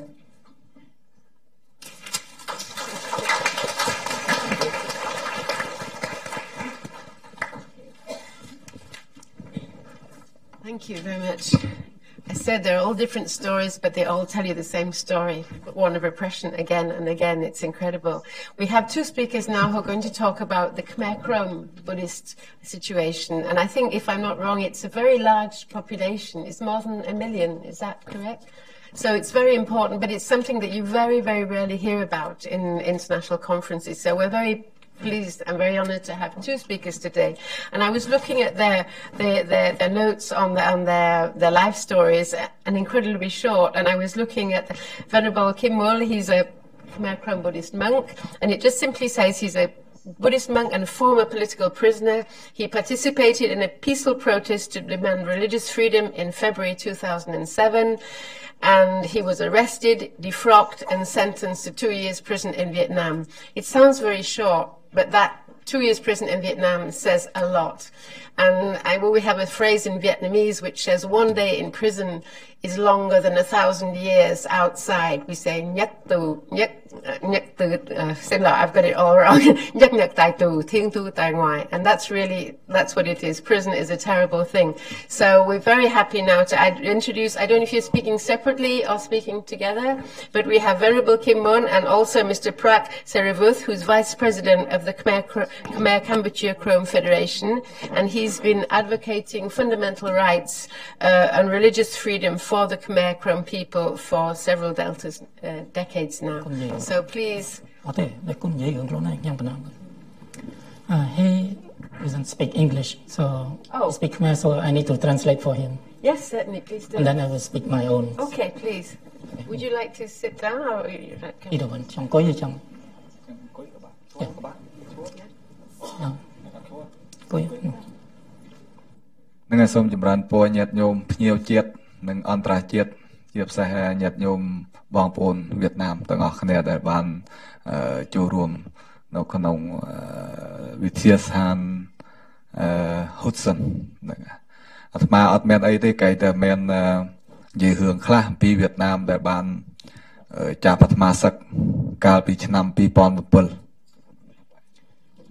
afternoon to my fellow Vietnamese friend. I would like to take this opportunity to uh, thank the Hudson Institute for organizing this event. I don't have much story to tell, but just my personal story when I was defrocked and was imprisoned in Vietnam in two thousand seven. Vietnam Vietnam เอ่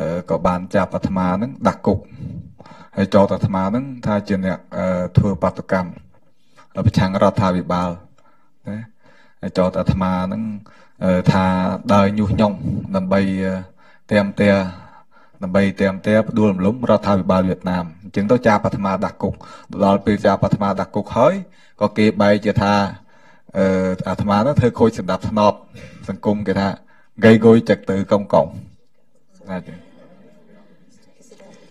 On uh, eighth of February two thousand seven, I was arrested by the Vietnamese government authority, accusing me of uh, organizing a rally the Khmer Krom ethnic indigenous people in the Mekong Delta to uh, uh, uprising against their government. But it was not true. I got a much number bond of Peter Payden, Goban, Jap, Gonsahatma, a bonnet, Timway, Titan, Tipi, a Liwni, Tibay, Tipumerit, Tibun, a Trawantana, that cooked it.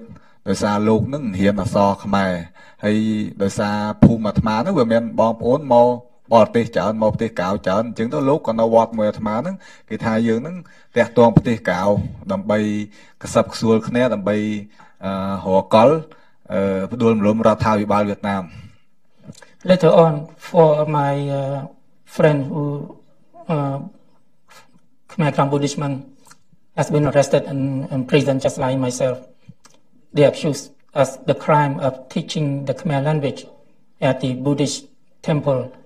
We practice uh, Theravada Buddhism. We had to teach uh, to our people to, to learn the Buddhism. And uh, in addition to that, since those people have a lot of relatives and friends who escaped from Vietnam to the United States and Europe, so their contact just like friendly relationship. They accused us of like organized rebellion against the Hanoi government. That was a crime, and they've been in jails.នឹងក៏ដូចជាទឹកថាច់ភូមិរិទ្ធទឹកជិញនឹងកូនសាស្ត្មាជិញពីបីខែជិញពីគុកមកនឹងវារដ្ឋាភិបាលកុម្មុយនីសនឹងចាប់តាមដានចាប់តាមដានរហូតធ្វើឲ្យគ្នានឹងសូម្បីតែម៉ែឪគ្នានឹងចង់ហ៊ានឲ្យនោះទេធ្វើឲ្យបងប្អូនដែលធ្លាប់ស្គាល់វាមិនមកណាធ្វើឲ្យបងប្អូនដែលធ្លាប់ស្គាល់វាមិនមកមិនហ៊ានហៅព្រោះណាធ្វើឲ្យគ្នាពីបដូចជាធ្វើឲ្យចង់ឲ្យទឹកនឹងហត់ជិញមកកៅមិនចង់ឲ្យនោះសក់ Uh, several of them were released from prison. The uh, communist government authority still intimidated them, followed them every step, make them so difficult to live. They intimidate their family. From my concern, they don't want us to live uh, longer in the Mekong Delta, so just like indirectly pressure us to escape outside of Vietnam. By pressure us indirectly. Hey.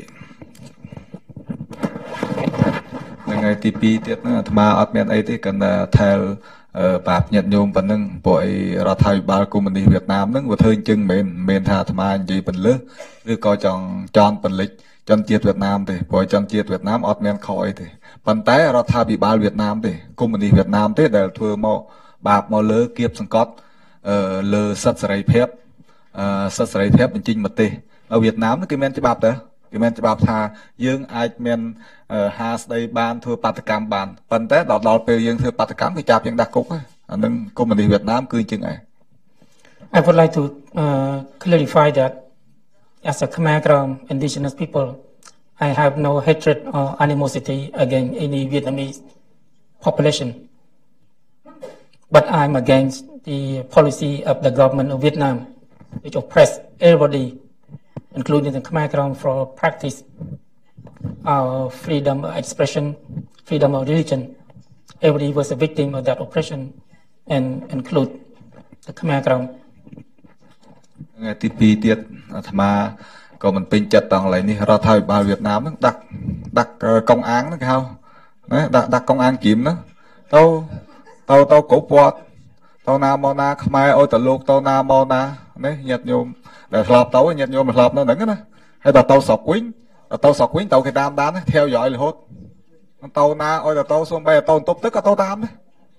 lại chứng tấu dương và bạc của đấy, đấy thì pi cái chặt tục hai dương nưng đại một thì cảo nó dương o men ấy chỉ mỗi ra thay bị bao tiệt đấy, đấy cái kia mình tục chặt dương thì thay dương một thì cảo nưng chọn tem tiền chơi chọn tem tiền cho đấy hai dương ăn đại dương nộp thì cảo tam bịch tấu dương nộp thì cảo dương dương khọp tập màu tớ men màu dù nè chứng tấu xôm nhật nhôm chia và hưởng nưng đang xả với ra thay bị bao Việt Nam nưng thừa một lừ mày cam chia cổng nhật nhôm đại chia trong chia Việt Nam ót đằng đấy. Bạn thấy là buộc con ở Khmer Khmer này, vừa tam là hốt mà, tam cũng thể hiện trường Paris trung trung cấp Nam Bộ, vừa tam bạch theo dõi điều tra là hốt bãi chiến.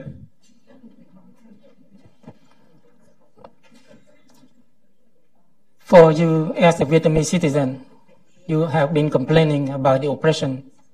How about us who are the indigenous and ethnic minority there? The oppression will become like double or triple minority within Vietnam. And as you know that, for the outside world, they don't know what's going on. But inside Vietnam, the uh, Vietnamese uh, Secret Service or intelligence officer follow us every day, intimidate us. So every move, we will be monitored.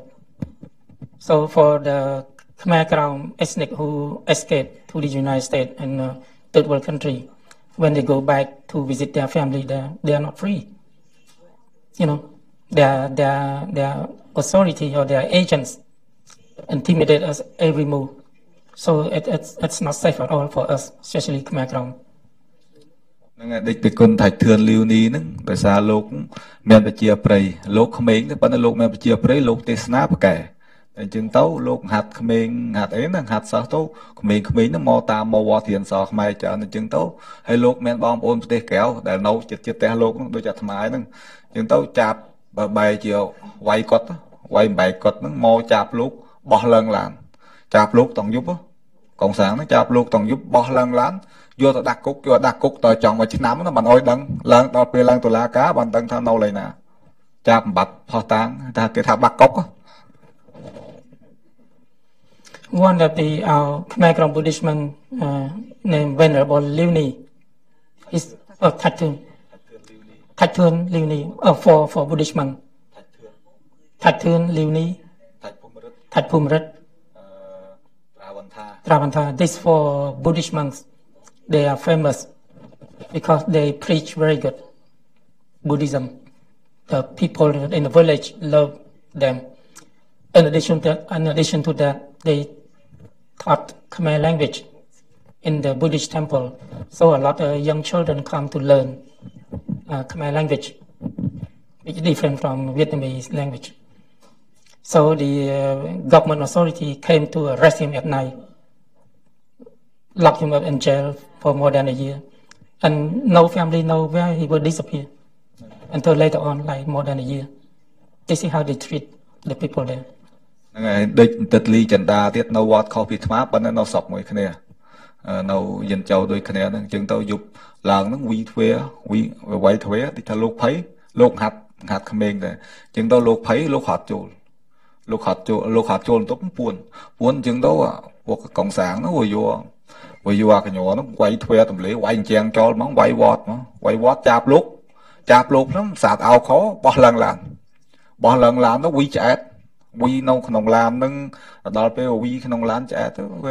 Vì dù tôi xua chùm lợi xua ấy hơi, sao về đặt, tôi chịu đặt, nâu nông tét nâng, មិន អោយ ទៅ ណា ងោះ ចាំ តែ ពេល កាត់ ទោស យក ទៅ គុក ហេង តែ ដោយ សារ លោក ខត់ ធ្វើ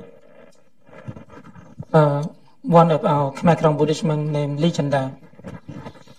He was surrounded by the uh, probably the police and military authority surrounding his uh, temple, and they crashed the door, arrested him at night, and locked up.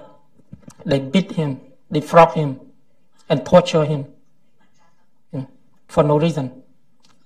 The only reason he teach, they taught Khmer language. It's a lot of violation that nobody knows. I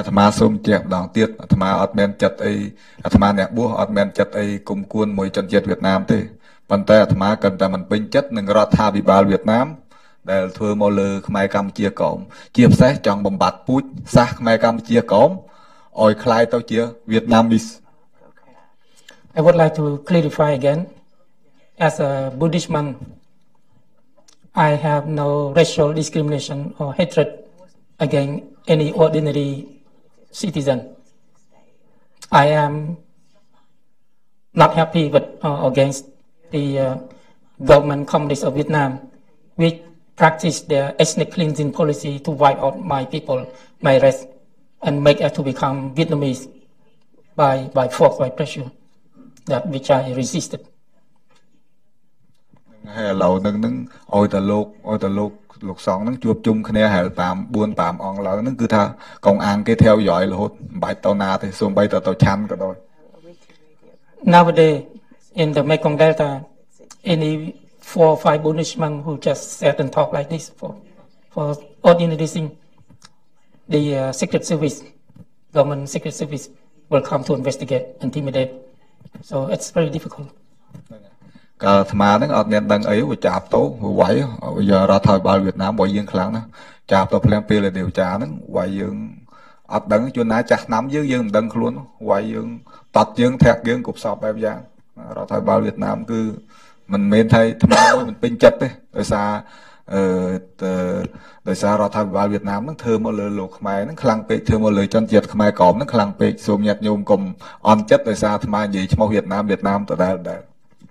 Please do not be disappointed when I repeatedly mention about the word Vietnam. That's not my, my hatred against Vietnam, but from my personal experience who have been arrested, imprisoned, beaten, tortured during that, that time. I have the right to tell you that how bad the communists treat every people, including our ethnic indigenous people. The Sarah, the Sarah Taviba Vietnam, Chatuk Hayan Petit Kaunan, Kalman Kim Hawyanta, Yakil Yakil Pang Dong. Huh? All right? Dalo Yakil Unuk. The Sai, the Sai Yung, Nelojan. The Pitit, Rataiba Vietnam, Chatuk Yung, Mandal took Chat Yung, the Yung Mopti Kaunan. All the Yung Chin Pat Hai Buon Mong, Ku Kay Tam Tam, Kay Tell Yoy, to Tell Yoy, all Tay Yung, all Pum Yung, Jung Tau Kim Dal took Chat Yung. Hai dương chia chia chân lõi thì chân tấu tàu nai dương tấu nó nhặt nhôm tấu đắng á nhặt nhôm kháng tấu tấu tấu sợ bại biết mình đăng thà kế tam tam bị còi cái tam theo dõi bị còi hốt nó kìm đỡ tốt chết dương thế. For us who escaped to the free world country to go back to see our family and our hometown was such a joy. But we didn't know that every step that we landed in Vietnam, we have been followed. They investigate our family member there, so there's no joy at all. We went there just like bring more, more trouble to our family, including ourselves.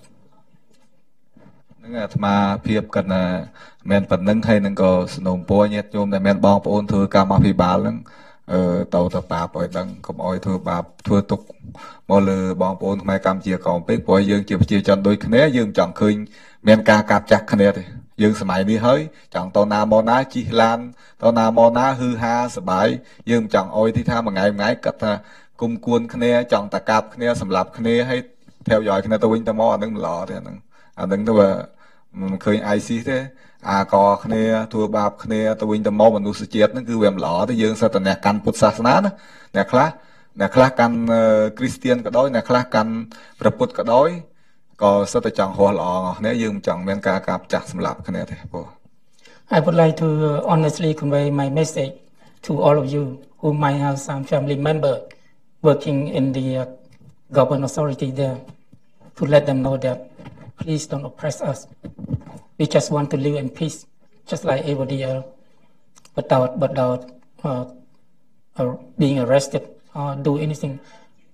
We part of Vietnam too. We one of the uh, one of the fifty-four ethnic there. So we want to live in peace, but free freedom to to practice our religion. That's it. I appreciate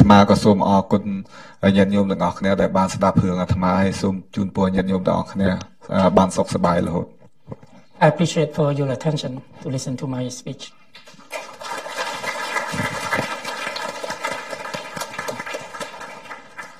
Again, my name is Sarah Combe. I'm the Vice President of the Khmer Krom Federation, a non-profit organization which represents my people all over the world. We advocate human rights awareness among the international public, uh, freedom of speech, and freedom of uh, uh, human rights and religious freedom. As you all aware, I see all your age. You probably uh, were in Vietnam during the U S involvement in the sixties and uh, the early seventies, before American troop withdrawal. In Vietnam, they divided geographical area there into four zones: military corps, first corps, second corps, third corps, and fourth corps, from uh, Khe Sanh, Quang Tri way all the way to the Mekong Delta in Cam Mai province.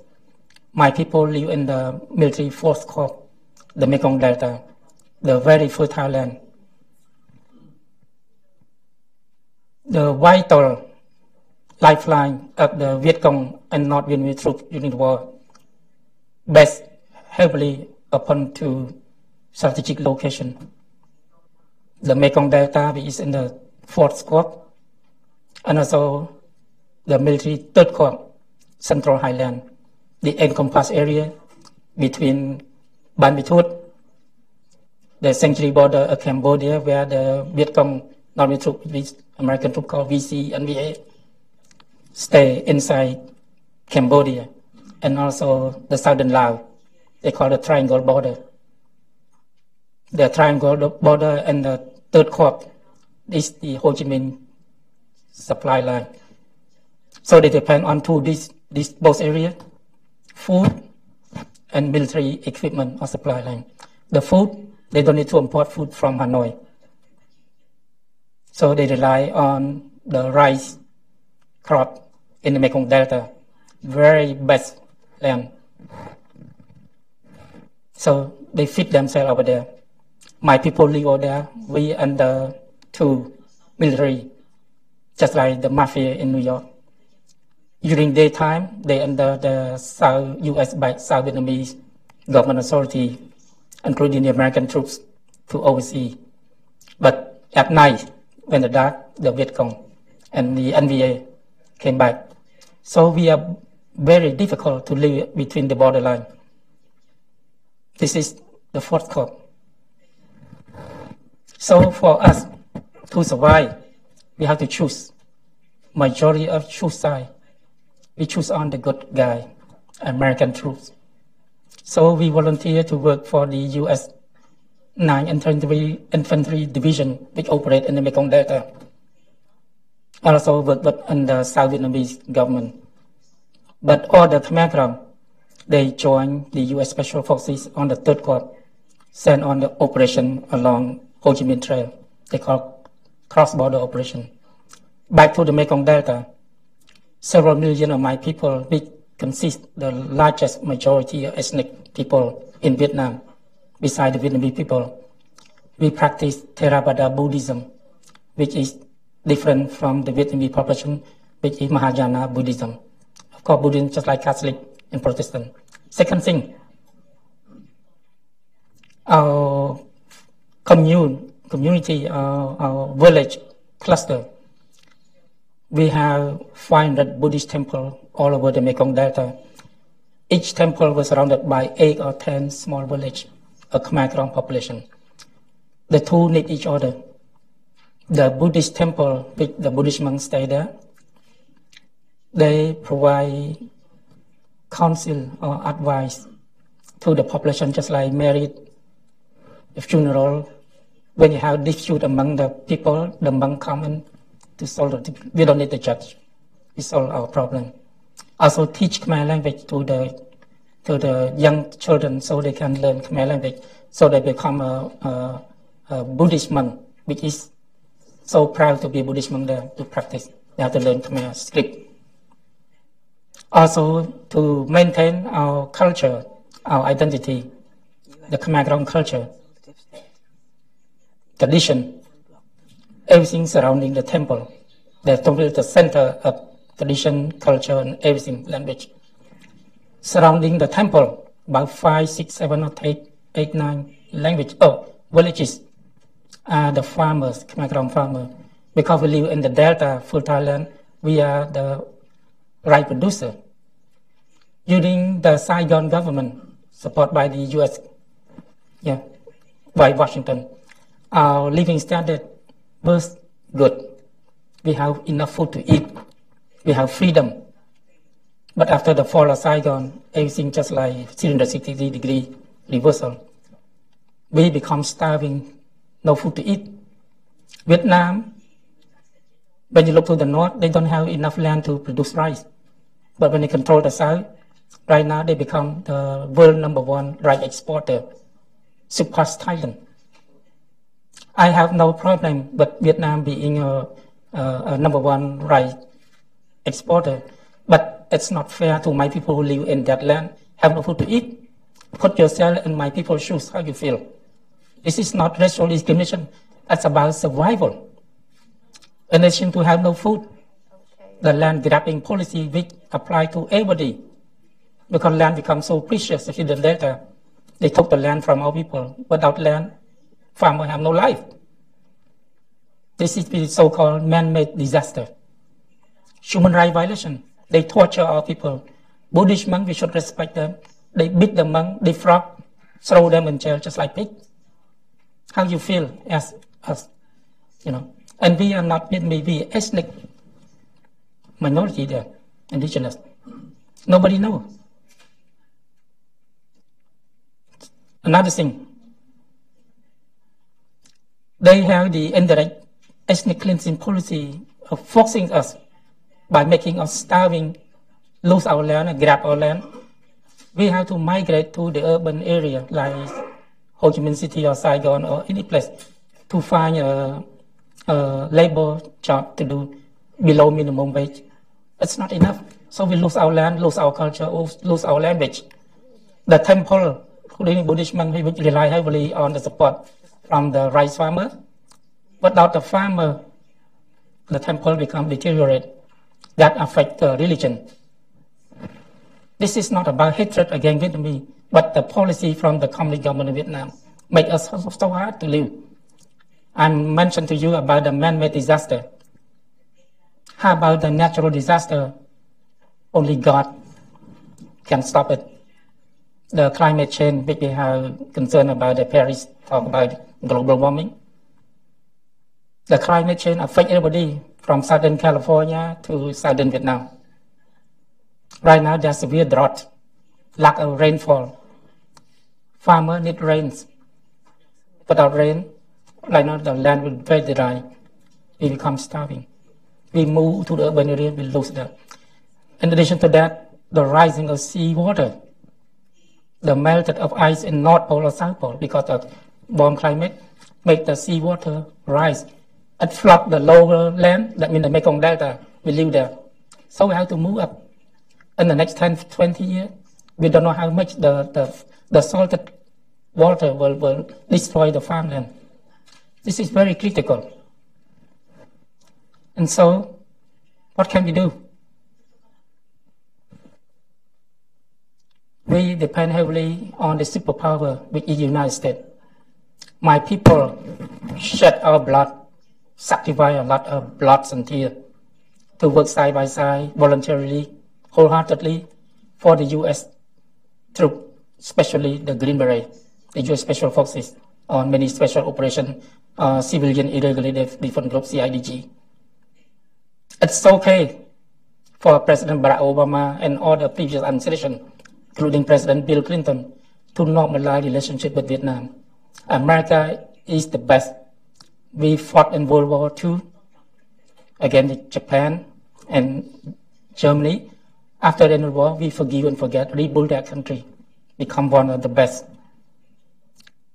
As a Khmer Krom people, I have no problem for the United States to repeat the same thing to Vietnam, just like they did to Germany and Japan in World War Two. But don't forget, you can forgive and forget Vietnam. I don't mean the ordinary people, but the communist government of Vietnam. I will pronounce this.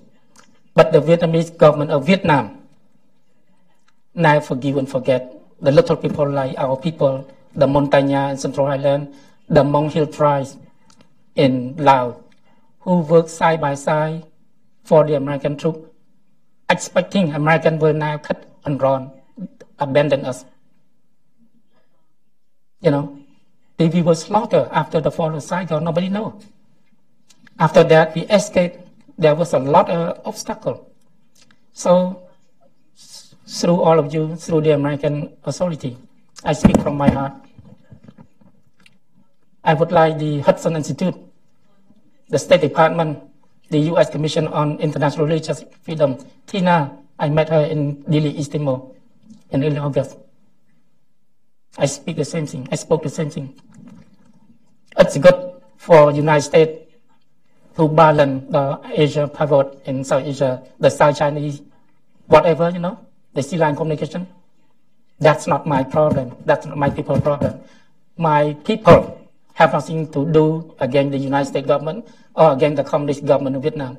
We just care to have our food in our mouth, also to have freedom to speak, to practice of Buddhism. Very simple, very little. Why the United, United States government oversee, overlook that, that, that appeal? You forget, you waive Vietnam from the economic sanction or the country of particular concern, the blacklist. At this point, everybody, including ourselves, you know, we believe in the United States. If the United States wants to remain the only superpower, fair and firm, just like you as Supreme Court, you have to be truthful to your language. You speak in one thing, you practice different thing. You want us to believe in you, but you waive the human rights violation in Vietnam. You go there and shake hands with Vietnam, concerned about your interest against China. That's your problem. But for us, we were tortured every day. Catholic, Baha'i, Cao Dai, Buddhist. You know, this is just simple thing. Please ask the Vietnamese government to forgive and forget us too, just like you do to Vietnam. Forgive, forget. Live East from sanctions, sell sophisticated weapons to Vietnam. We just need to live in peace in our motherland. So have rice to eat. I appreciate the Hudson Institute Center for, for Religious Freedom for giving me the opportunity to come here. I know in a short time. And I appreciate to all of you for listening to my speech. Appreciate, thank you.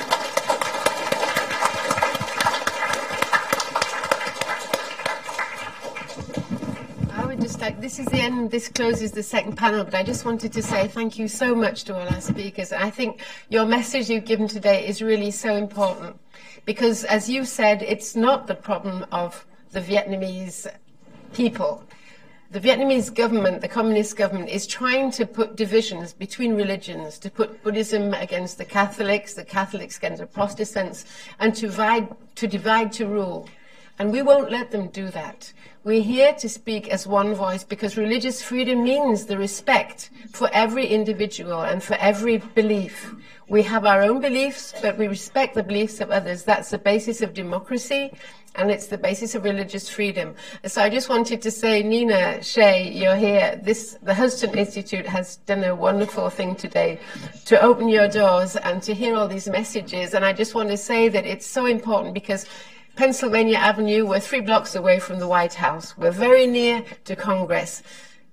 The president, he's here. They're going to hear your voices. The things you've said today are going to be heard in Congress. They're going to be heard in the White House. Thanks to Hudson, but also thanks to the courage of all of you to keep uh, the fight going. So this closes this panel for, for the moment. We're going to have a short break. If, well, probably not a break, but if anybody needs to go to have a drink or something, a little rest. But then we're going to continue for a, a discussion where you can all take part, and we'd like to hear the views of all of you and the questions. So thank you very much, uh, Nina. Yeah, I just want to say thank you to the second panel. You were all wonderful, and thank you all for coming again. It was my great honor, honor to partner with Vo Van Ai and Penelope and the uh, uh, Vietnam Committee for Human Rights and Religious Freedom. Thank you all for coming. We will, this uh, whole program up until now um, is going to be linked on our website if you want to share it um, or spread it, spread the word.